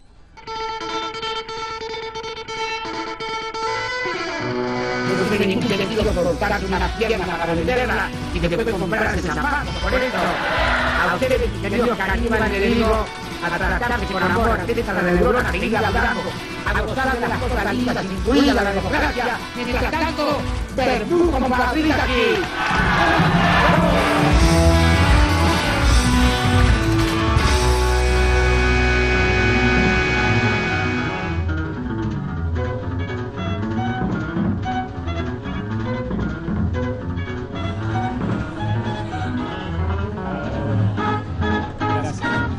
Bueno, eh, continuamos. Vamos a hacer una última partecita con, con los Carrinoa y ya viene Santi escuela con Luca Carrizo en la parte final, el recto final. Perdón, sí, el tiempo por ahí se excedió, pido disculpas. El tiempo es tirano en la radio. Eh, gracias nuevamente a todos los que han estado presentes, están presentes todavía. Nos queda media hora más de programa, así que les pido por favor que no se pierdan lo que falta. Eh, me gustaría que nos hagas, nos cuentes un poco lo del padre Queen, el famoso padre Queen Bueno, y tu cuento, ¿no? Yo, yo le pido disculpas a, a, a todos por ahí por la extensión. No sé si por la emoción, creo que no. Recién venía una, una jovencita, eh, que no sé quién es. Por ahí está ahí. Una joven allá de- Una joven. Antonella. Antonella, le agradezco. Me, me vino a traer la información. Yo la conocía, pero no, no importa. el- de que el boleto, bueno, ya el boleto está instalado gratuitamente y bueno. Y yo recuerdo tanto a, a, a Pomelo, a Pícaro, a, a la Chacha. momentos en la plata. Bueno, contanos un poco lo del padre Queen, que sinceramente es emocionante, por favor te voy a que lo resuma. Creo que Que no lo, que no, que no lo pudieron, que no lo pudieron disfrutar, pero... Bueno, son pecados que uno tiene. El que suscribe acá es hincha de Independiente, no tan fanático como otrora. He bajado más o menos un micrón de decibel. Este, no, bueno, yo me hice de Independiente porque tenía... Y estas son las cosas que él me decía la otra vez, bueno, ¿cómo combinaste, no? Por ahí historia densa, ¿no? pero porque es así, porque la vida está hecha de, de, de densidad y de ligereza y de belleza y de, de- y de fealdad y de cosas horribles. Y el cura Queen, Andrés Bonnie Queen, Father Queen, eh, un cura irlandés, palotino, él del Colegio San Patricio, rector del colegio, eh, eh, cuando llega de lo- los palotinos eh, se forman en Irlanda pero no pueden ejercer en Irlanda. Yo lo contaba se lo contaba el otro día tienen que desparramarse por el mundo. entonces él preguntó a sus mentores que, que dónde tenía él la posibilidad de venir. le dijeron la India o Argentina ya por la década del 60 y dice dónde hay fútbol en Argentina. Argentina. Pero él pensaba que era fútbol celta, o, o fútbol galés también le llama, que es un fútbol con arcos de rabia. Acá se conoce nada, no se lo desconocemos. Y él tenía pensado que iba a encontrar los palos altos del arco. Era así, muy popular en Irlanda, muy popular. Y entonces cuando llegó empecé a preguntar dónde están las canchas de fútbol, chica, pero esos arcos no corresponden, son arcos de fútbol inglés. Es lo que quería, fútbol inglés. Irlandés hasta la cepa. No, entonces le explicaron que acá era absoluta, que si hubiera habido un coso hubiera sido como un, fútbol cornudo, no, no tenía ningún futuro acá. Entonces, este, claro, entonces... Sí, pero ¿y quién tiene camiseta roja? Toda roja, así, bien sangre pasión. Independiente. Soy de independiente. Entonces, él era, era, era así. eh, no, en esto la tengo a mi mujer fumando afuera, que es testigo, sé que no puede testimoniar nada. Eh, el cura así, un loco, un extremista de la pasión futbolera. Se hizo de independiente. Y por supuesto era una pasión que tenía, lo habían mandado a, a misionar y él misionaba. Se tenía que hacer todo hincha independiente o ir a verlo en su defecto. Claro. El de la iglesia católica lo dejaba más libre. Pero en el fútbol era mucho más estricto. Entonces me decía, Oscar, ¿por qué tiene que ser domingo? No, yo padre, tengo que acompañarlo a mi papá al campo. porque- No, pues estás loco. Nosotros podemos salir campeones si ganamos gimnasia, que tienen que perder, ¿sabes? Vélez con Huracán, pero Huracán es un muy buen club. Yo estoy viendo la... Allá íbamos a parar. Así me hice hincha de Independiente. Y el cura Quinn fue, ob- fue protagonista de una de las anécdotas más este, extraordinarias que pudo tener Mercedes. Y diríamos más generosamente, la Argentina en su totalidad y el fútbol en su completitud, allá en el centro de la en el centro de los tristes años de la dictadura. Eh, Espera que llamo al secretario. En mi primer cuento del abuelo, decido rescatar esa anécdota, esa especie de, como le dicen, leyenda urbana, eh, escribiendo el alma del diablo. Eh, y voy a ser muy malo, pero tiene muy poca importancia. El alma del diablo, haciendo un juego de palabras que ustedes detectarán en realidad. Eh, Inde- Independiente jugaba la final del campeonato de 1977, año cruel si lo había, en enero del 78. Nunca en nuestro país fue normal, en el fútbol mucho menos. O sea que se jugó un 25 de enero del 78 la final del campeonato del 75. Calor por doquier, problemas por doquier, ansiedades contenidas por doquier. Nuestro cura lo miró en la terraza, él le decía terraza, pero era un techo, digamos, del colegio San Patricio, el colegio palotino, eh, acompañado de un Nobel cura que acababa de llegar de Irlanda, poco, poco podía saber el tipo a dónde se había metido, y de dos o tres botellas de gin, eh, que por supuesto no podían faltar.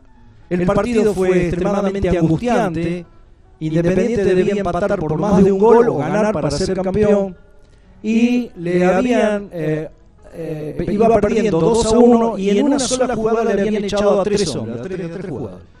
Quedémonos con eso, 8 contra 11, pocos minutos para terminar, el partido estaba perdido, pero no contaban con que dentro del equipo independiente había dos ángeles que eran Bochini y Bertoni, muy jovencitos todavía.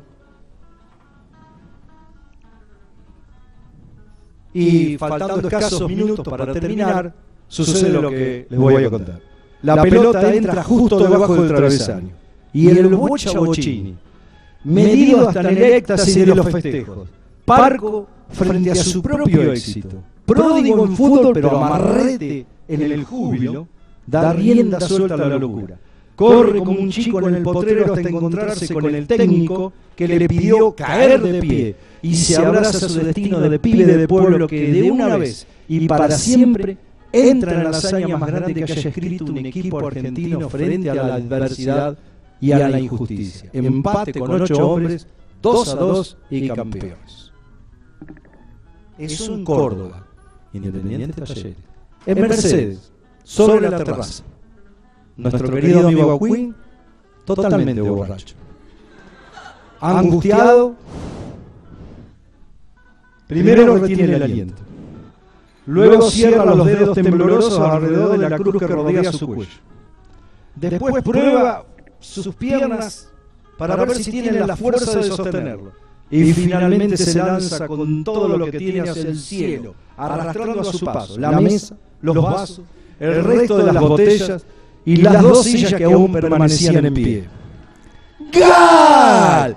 ¡Gal! ¡Hijos de puta! ¡Ahí tienen chicos de puta! ¡Gol! ¡Bocha para todo el mundo! ¡Viva el diablo!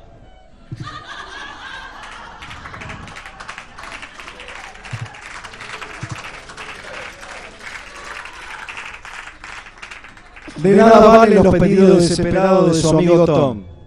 El peligro que significa este correr desenfrenado en una azotea sin baranda y con ocho vasos de ginebra encima.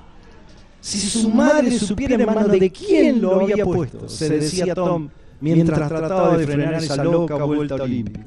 Si su madre viera quién ella había confiado solo un año atrás, cuando nadie daba dos pesos por un palotino en la Argentina.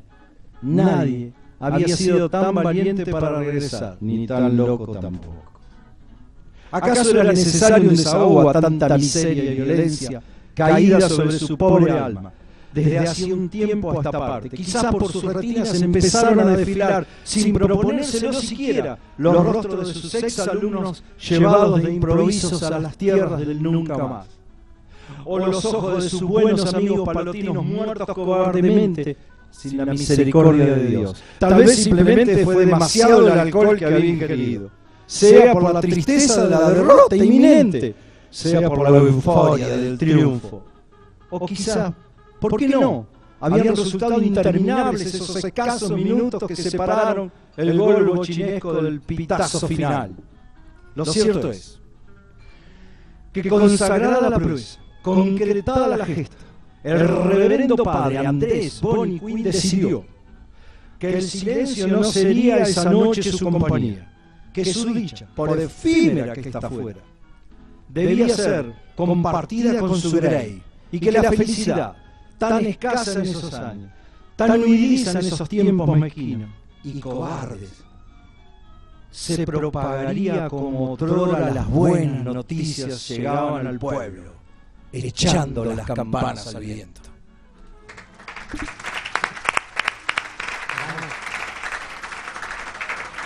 y se, y se colgó de- y se colgó del campanario. para- obviamente, hasta que fue rodeada la manzana por el ejército de. Bueno, eh, un fuerte aplauso, por favor, así lo despedimos. Los libros de él están allá en el fondo, los pueden ver los que quieran, después pueden charlar. Eh, vamos a escuchar un tema de Gardel, ¿por qué los has elegido? Terminamos con esto, disculpen la cosa. Eh, son 150 euros y 100, no, pesos. pesos. Están a la venta si mi señora regresa de fuera. Regresó. Vamos a escuchar un tema de Gardel porque este cuento viene con la compañía del maestro, del maestro, del Sorsal. Bueno, ¿qué vamos a agregarle a este muchacho? ¿Qué pasó por Mercedes cuando tenía 22, 23 años apenas, un jovencito, buscando su destino, y volvió en el 33 ya hecho una celebridad, pero no quería dejar de tener nunca el contacto con el pueblo. Y dice así, 100 años no es nada. Anduvo por estos pagos hace un siglo, cuando Mercedes se pateaba en adoquín. Llevaba en la maleta sueños, una viola prestada y un ragú para comerse hasta el piolín. En un boliche con nombre de prócer, San Martín, nos cruzamos con su historia sin querer. Era un zorzal buscando su destino, en un camino que acababa de nacer. Y volvió como vuelven los grandes, a visitarnos allá por el 33. Los que no tenían vento para agarpar en la puerta del cine social, un 7 de mayo del 33, lo escucharon trinar. Tal vez para algunos suene a boleto y otros no crean lo que vamos a contar. No es para engrupir, ni para hacer cartel. Estuvo entre nosotros, alegró nuestras noches. El morocho más argentino. Sí, señores, en Mercedes ha cantado Carlos Gardel. Muy bien, así lo despedimos. Gracias. Siglo XXI Editores. Textos clásicos de referentes de ciencias sociales. Materiales de calidad y excelente presentación que enriquecen el mercado editorial y el desarrollo y la vitalidad de la cultura latinoamericana. Conoce el catálogo en siglo XXI editores.com.ar.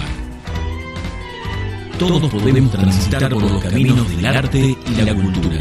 La Dirección de Cultura y Turismo de la Municipalidad de San Andrés de Giles te invita a participar de talleres gratuitos en barrios y localidades, muestras, certámenes literarios de cuento y poesía, salones de pintura, obras de teatro, conciertos, ferias, y que visites el Museo de la Familia Gilense. Acércate al Centro Municipal de Cultura en Rivadavia 752 o al Complejo Municipal Museográfico Cultural Mitre y 25 de Mayo. Buscanos en Face como Dirección de Cultura y Turismo SAG. Sintiendo tu pulso, caminamos con vos. 80 Mundos, agencia de viajes. Somos una pequeña empresa que desde 1996 trabajamos en la promoción de viajes y turismo, generando y valorando la confianza con nuestros clientes. Nuestra casa central está ubicada en San Andrés de Giles, en la Alcina 432, teléfono 02325 44 0741. También estamos en San Antonio de Areco y en Capital Federal. Visita nuestro sitio www.80mundos.tour.ar y conoce nuestras propuestas. 80 Mundos, agencia de viajes. Frigorífico Constanzo, verdaderamente del campo a su mesa. Tenemos los mejores cortes de cerdo, lechón, cordero, chivito y todos los productos de granja. Visita nuestros locales en San Andrés de Giles, Rivadavia y Suero, en Mercedes, Avenida 17 entre la 26 y 28, en Luján, Avenida Carlos Pellegrini 1371. Buscanos en Facebook y conoce nuestras ofertas. Frigorífico Constanzo, verdaderamente campo a su mesa. Acércate a la experiencia DirecTV con CG Comunicaciones. Con DirecTV podés disfrutar de la cobertura más completa de las mejores ligas de fútbol del mundo. Llegamos a todos lados. Más de 54 canales en HD. Podés mirar online lo mejor de DirecTV, donde y cuando quieras desde tu computadora, tablet o teléfono celular. Además, podés grabar en vivo todos tus programas favoritos. DirecTV tiene la mejor imagen y el mejor sonido.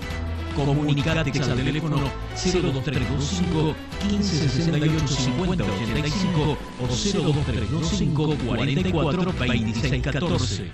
Visita nuestro local en Rivadavia 674 San Andrés de Giles. También somos agente oficial de Movistar. Acercate y conoce a CG Comunicaciones. Gastaldi, todo para el campo y la construcción. Somos una empresa familiar con 45 años de experiencia aportando calidad, diseño y servicio.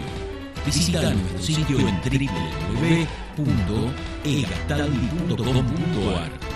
Contactanos a los teléfonos 0325 44 36 75.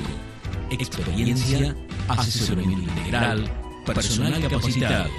Envíos a domicilio, el mejor precio y calidad del mercado. Gastaldi, Campo y Construcción. Subtectura Estudio de Arquitectura. Te acompañamos en la búsqueda de las diferentes maneras de vivir tu lugar en continuo diseño de tus propias formas. Conocenos en subtectura.com.ar. Teléfono 0325 40 54 10 o visitanos en Chacabuco 554 San Andrés de Giles, provincia de Buenos Aires, Argentina. Subtectura Estudio. La arquitectura como un sendero compartido para la construcción de lugares. Verónica Peloy, abogada, civil, familia, sucesiones, daños, comercial, sociedades. Días y horarios de atención, lunes, miércoles y viernes, de 17.30 a 20 en Sarmiento 221. Teléfono 0325 1565 0240. Verónica Peloy, abogada. Más limpio. Te presentamos una nueva manera de cuidar la higiene de tu hogar, protegiendo al medio ambiente. Más limpio. Es una línea de productos para la limpieza del hogar biodegradables, formulados en base a sustancias de origen vegetal, con colorantes y aceites esenciales naturales y utilizando envases fabricados con plástico reciclado. Visítanos en www.maslimpiobio.com.ar y conoce nuestra línea de productos. Carolina Galecio, psicopedagoga, para potenciar los procesos de aprendizaje y prevenir, diagnosticar y tratar dificultades en niños y adolescentes, para orientar y posibilitar la mejor elección de cada sujeto en su realización vocacional. Comunícate al teléfono 0325 1556 6434. Todos nosotros sabemos algo, todos nosotros ignoramos algo. Por eso, aprendemos siempre. Cancha de papi. Lo que yo creo que hay que desafiar es la imaginación. Porque en América Latina lo que nos ha estado pasando, me parece, hay una crisis de la imaginación. No solo en América Latina, yo creo que a nivel general, como que las ideologías nos metieron en unas camisas de fuerza y como que no logramos salir de esas camisas de fuerza. Bueno, continuamos eh, con la segunda tanda, segunda sección que prepararon Lucas, Santiago y bueno, ahora se sumó Sebastián Rocha. Eh, un fuerte aplauso por favor para Sebastián. Muchas gracias. Quería recordarles, ya que bueno, esto vamos a ir cerrando el programa, todavía queda bastante, pero digo, yo, yo por ahí no hablo más.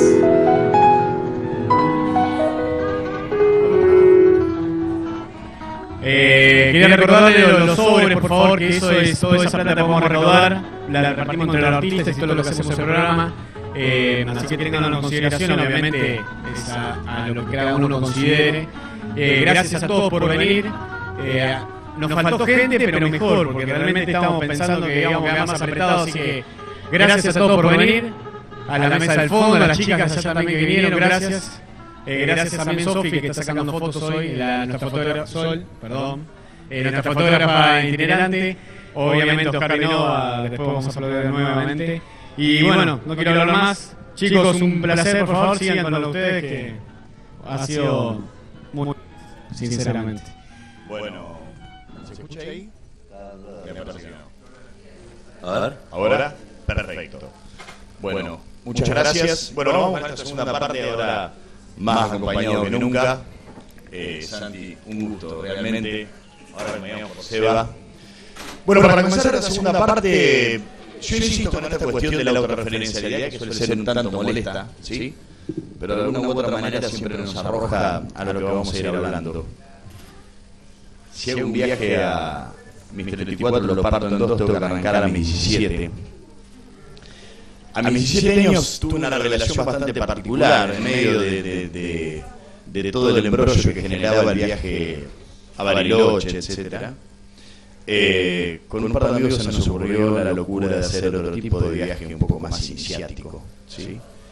Y, y decidimos terminar en Lima, mientras nuestros compañeros estaban disfrutando de las mieles de la juventud de Bariloche, nosotros estábamos perdidos en Perú, muertos de hambre, muertos de frío. Eh, pero ocurrió un hecho bastante particular. Yo tuve por primera vez contacto con lo que después leí de Kush, que es el sincretismo. ¿sí?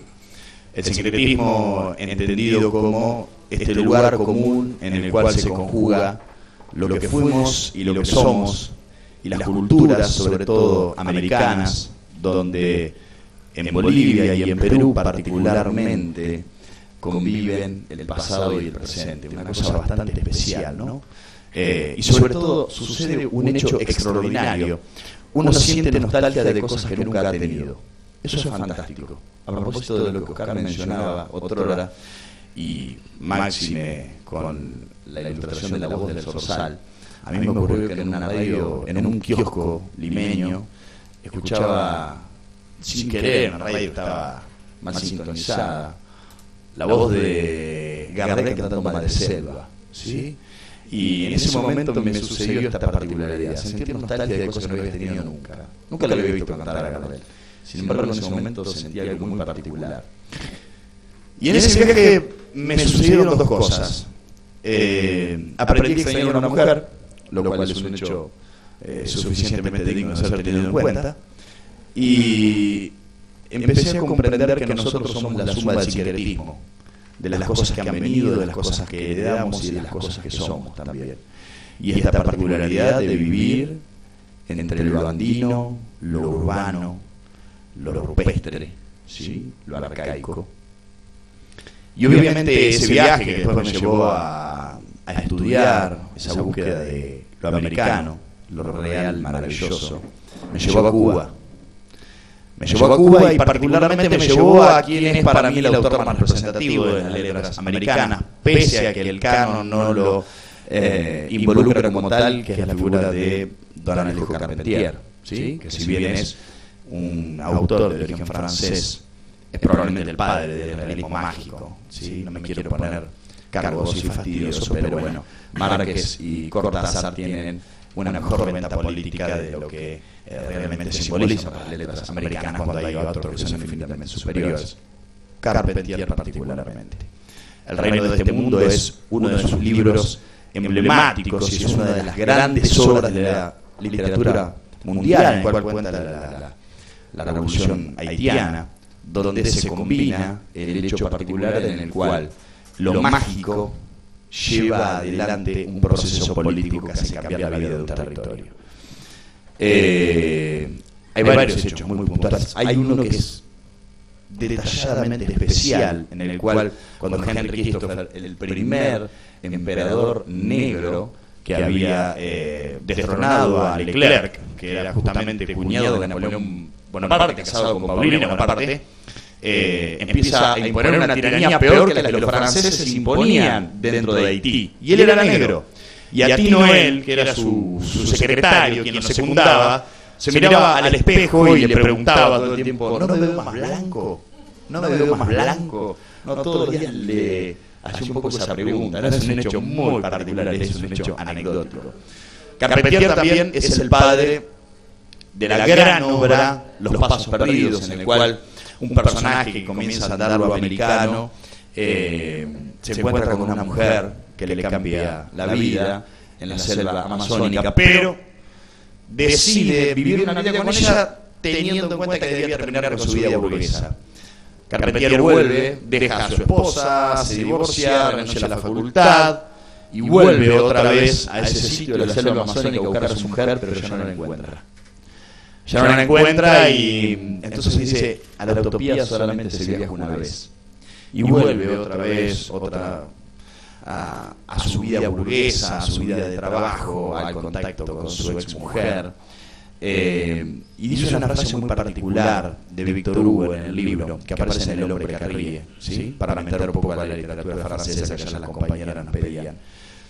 Y dice que la melancolía está dicha de estar triste.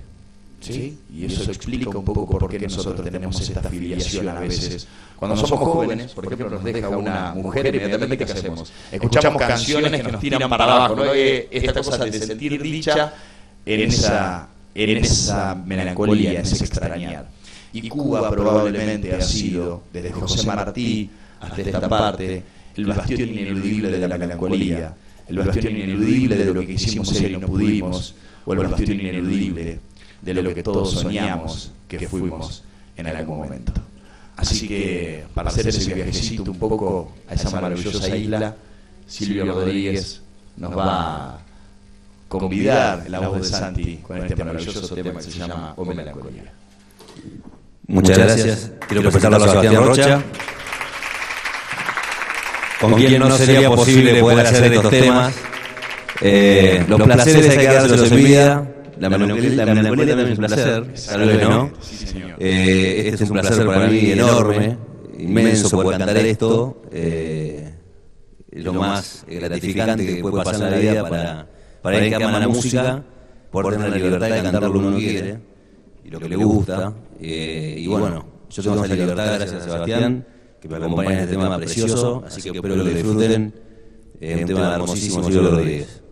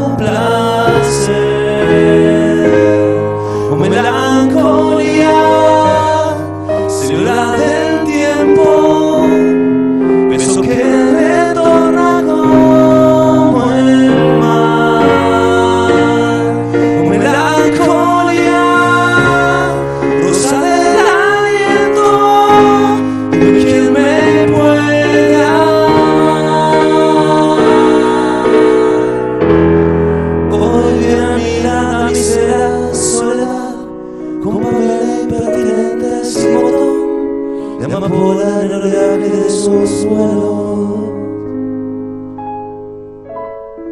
Hoy eran sueños como un musgo en el brocal, dibujando los abismos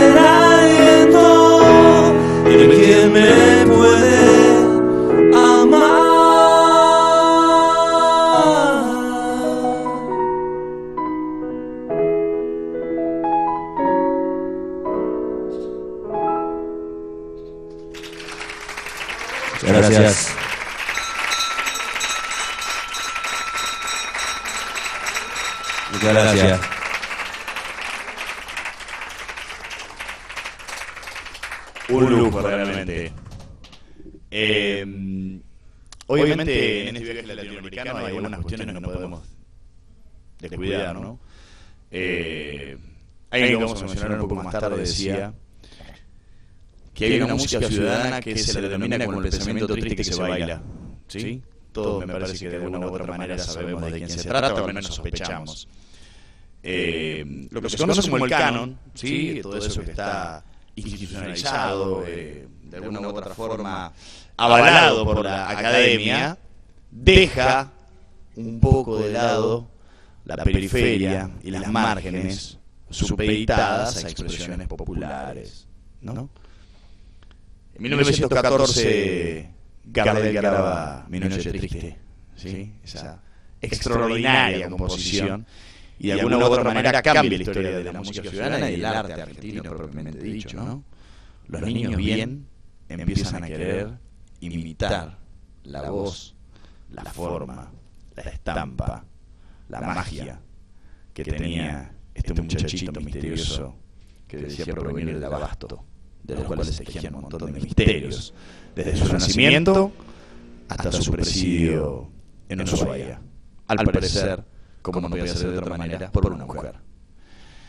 En el año 1927, este muchacho de descendente carrera conoce a un niño bastante desgarbado, muy delgado él, hermano de un poeta, de un dramaturgo que andaba por allí, que tenía una obrita que había logrado cierto prestigio, llamado Estefano, Armando Discépolo. Y este niño le lleva una letra a Carlos Gardel. Este niño era Enrique Santos, ¿sí? el hermano del reconocido dramaturgo, y le lleva que bachaché, ¿no? esa extraordinaria composición, que de alguna u otra manera si alguna deidad debiese pedirnos un testimonio que verifique lo que somos, probablemente nosotros debiésemos decirle, bueno, a ver, toma, la muerte y la brújula de Borges y qué bachachet de Discépolo. Los argentinos somos un poco esa combinación de genialidad y barro, y tierra, y periferia, y marginalidad. Discépolo se convirtió en un personaje eh, pintoresco, cariñoso, simpático, dentro de las tertulias académicas porteñas, propiamente dichas, ¿no? Entre ellos es un muchachito de ascendente carrera, un pianista refinado, así como se va, eh, Mariano Mores, le dice, mira, tengo un, tengo un tema, este, eh, poné la letra. Se llama A la luz de un cigarrillo, letra. Y Discépolo le dijo, tengo un verso, porque Discépolo hacía esa particularidad. Él armaba un verso, uno, un verso. Y a partir de ese verso lo que hacía era decorar para justificar ese verso. ¿Sí? Yo siempre pensé que en realidad grandes obras de arte han sido pergeñadas a partir de un trazo, de un verso, de una armonía. Si todo lo demás es un accesorio para justificar una acción. Él le dijo, tengo un verso que es hermoso y lo vamos a adaptar a esa canción. Dice Mariano Mores que le preguntó cuál era ese verso y él le dijo, si yo pudiera como ayer querer sin presentir. Al parecer venía un desengaño amoroso que no era raro, dada la mala suerte que eh, don Enrique Santos tenía con las mujeres.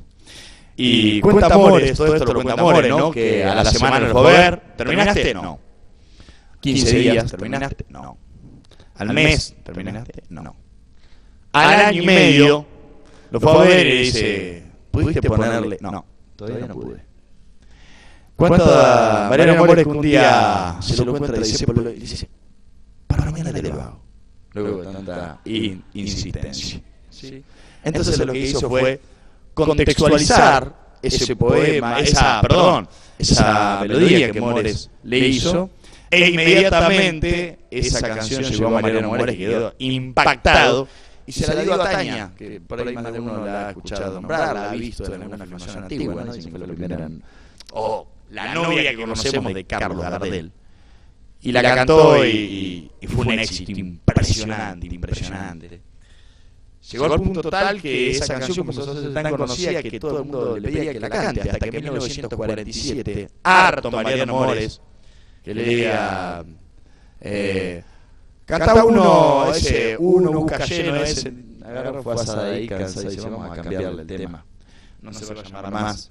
si yo pudiera como ayer querer sin presentir, y le puso uno, ¿sí? Esta maravillosa composición de las más hermosas eh, páginas musicales, testimoniales y culturales de nuestro país que Santiago y el maestro Sebastián ilustrarán esta noche. Para, para este tema me, me tengo que parar un poco.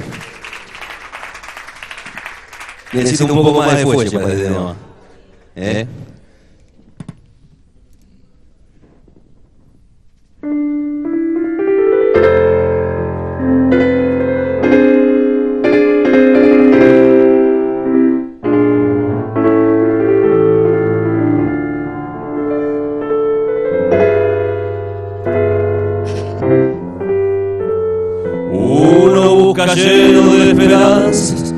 Camino que los sueños prometieron a sus ansias.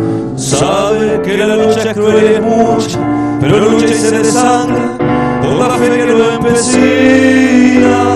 Uno va arrastrándose entre espinas y en afán de dar su amor.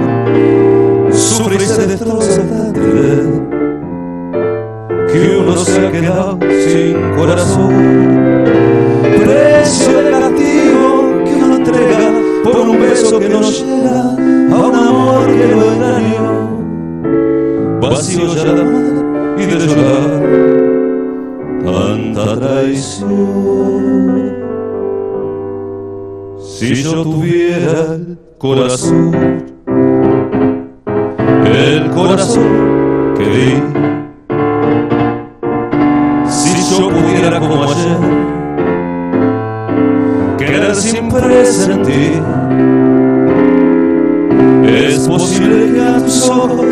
que me gritan tu cariño, lo cerrara con un beso sin pensar que eran como esos otros ojos los perversos, los hundieron mi vida. Si yo tuviera el corazón, el mismo que di, si olvidara que ayer lo destrozó y pudiera amarte, me abrazaría tu ilusión para llorar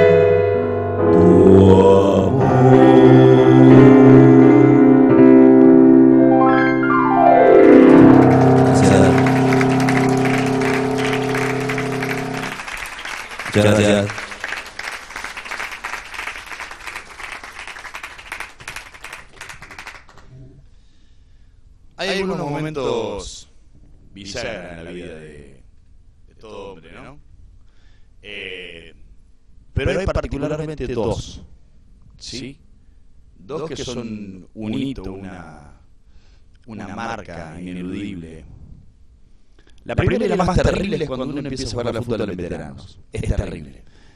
Cuando uno se cuenta no puede jugar más con chicos, que uno tiene, pasa una edad y ya dice, no, señor juega en la cancha de atrás. Eso, Nelson, nosotros sabemos lo que es eso. Es terrible. Pero bueno, esa es una de las marcas, ¿no? Ni la paternidad ni nada. Cuando ya pasas a jugar señor es, es bravo. Eh, porque de alguna u otra manera es la revelación de que uno está grande. De que uno no es un chico. ¿Sí? Yo podría tener miles de episodios al respecto. Un- Ahora, 7, 8 años me pasó en, en, en, en, en una playa de Pinamar que un tarjetero de Q me pasó de largo. Y lo llamé. Y esto, esto es absolutamente cierto. Aparte yo estaba con las nenas. Las nenas estaban en el agua jugando, yo estaba tirado y venía el tipo. Tarjeta. Pasó y yo- y me acuerdo que le dije, no tengo pinta de ir a Q. Sí, perdón, señor. Ah, está bien. Está. Si ya no me ven cara para ir a ese sitio, evidentemente se notó que había, había una línea, ¿sí? La derrota, eh, sí, aparte irremediable, porque se puede volver de todo. Ahora, de ser viejo y de ser tonto no volvés. Son dos lugares donde no se puede volver nunca, ¿no? Bien, eh, Bioy Casares contaba que para él fue un hecho catastrófico también. Bioy, bueno, lo recordarán, era un, Bioy era un bobiván. ¿sí? Además de ser además de ser un artista extraordinario, de ser un escritor fabuloso, un hombre de, de la alta sociedad, ¿no? Un hombre que tenía una particular relación con el género femenino, casado con la hermana de Victorio Campo también. Eh, él cuenta un episodio terrible en la calle de La Plata, siempre eh, lo mencionaba, en el cual una señorita lo frena y le dice, Don, ¿no me dice la hora? Y él sintió que fue una puñalada. Estaba muerto, realmente. Hijo, ahora, la niña, que ahora debe ser una mujer ya, ¿sí? No debe saber que por su culpa apareció Diario de la Guerra del Cerdo, ¿no? Esa extraordinaria historia en la cual los jóvenes empiezan a aniquilar inexplicablemente a todos los viejos, ¿sí? Es una de las novelas hito del siglo XX de la literatura argentina. Estos estos viejos que estaban a las puertas de la vejez, no eran grandes, pero los jóvenes los empiezan a matar. ¿sí? Eh, de alguna u otra manera lo que yo quería mostrar, de alguna u otra manera, es esta es este, este vértigo de sentir que el tiempo pasa y que uno se va poniendo grande y se va volviendo reiterativo. Y yo hoy asociaba, sí, reiterativo sobre todo. Sí.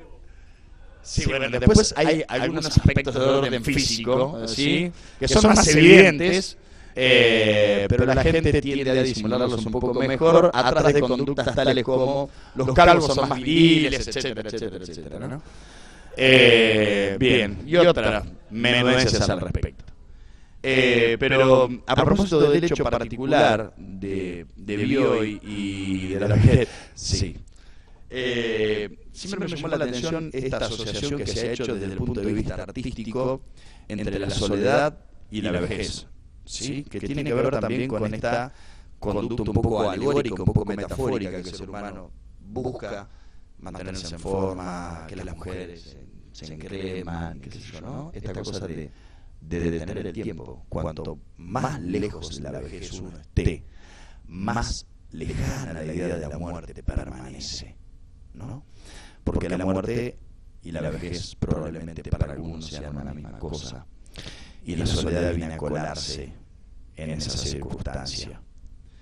Eh, cuando el gran escritor Tomás Eloy Martínez pierde a su mujer en un accidente civil, él dice que va a dar un requiem, estaban todas las cámaras, esto no hace mucho, 13, 14 años, estábamos todos esperando las grandes palabras, las grandes palabras perdón, del poeta, y Tomás Eloy Martínez frente al cuerpo yermo de su mujer, pronuncia probablemente el más adolorido, el más maravilloso, el más poético, el más amoroso de todos los requiem. Lo único que dice Tomás Eloy Martínez es, hubiese dado todo lo que soy por estar en su lugar. Me hubiese gustado que ella me vea morir. Extraordinario, ¿no? Eh, lo que él no quería era estar solo. Lo que él quería era no estar solo.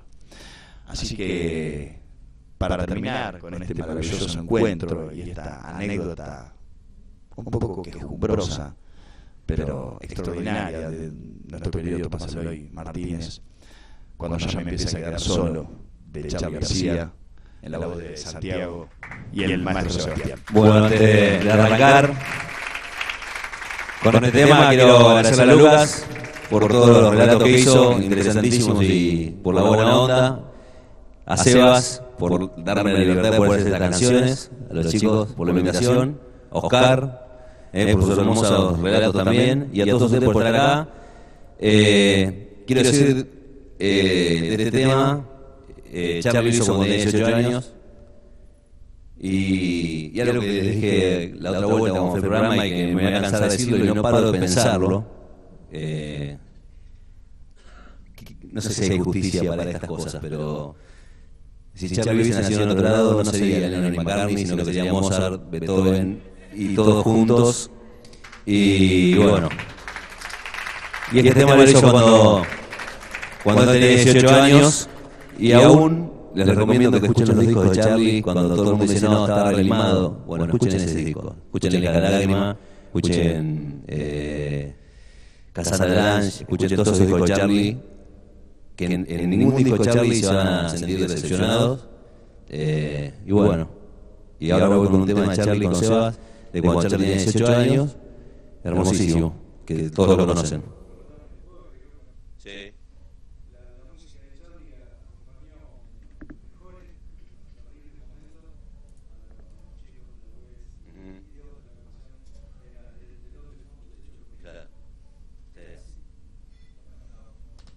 Bueno, vamos a disfrutar de este hermosísimo tema de Charlie, que es otro placer de vida poder cantarlo.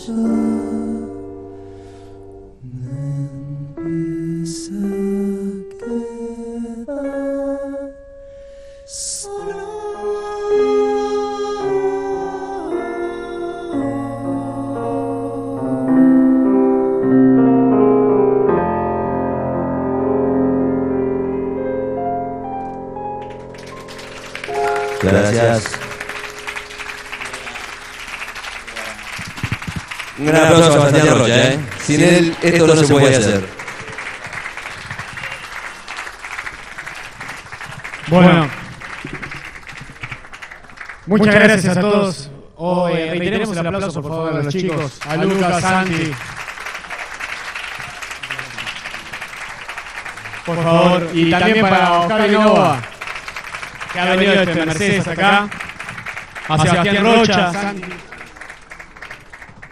Y como les digo, bueno, gracias a todos por venir. Quedan libres, como decimos nosotros. Así que gracias. Y acuérdense los sobres que es para los artistas. Y muchas gracias a todos por venir. Les estaremos informando la próxima cuando hagamos. Gracias. Gracias, gracias Sebastián. Nos vamos. Vamos. Esta vida es una saga. Es una gran aventura y le hace falta mucho valor vivirla profundamente. Si no me quedo con una esquina, en mi caso, con la primera que conozco, solamente de un de fútbol, voto siempre a la derecha o a la izquierda y se acabó. ¡La puta! Hasta el próximo martes con más Estado de Beta.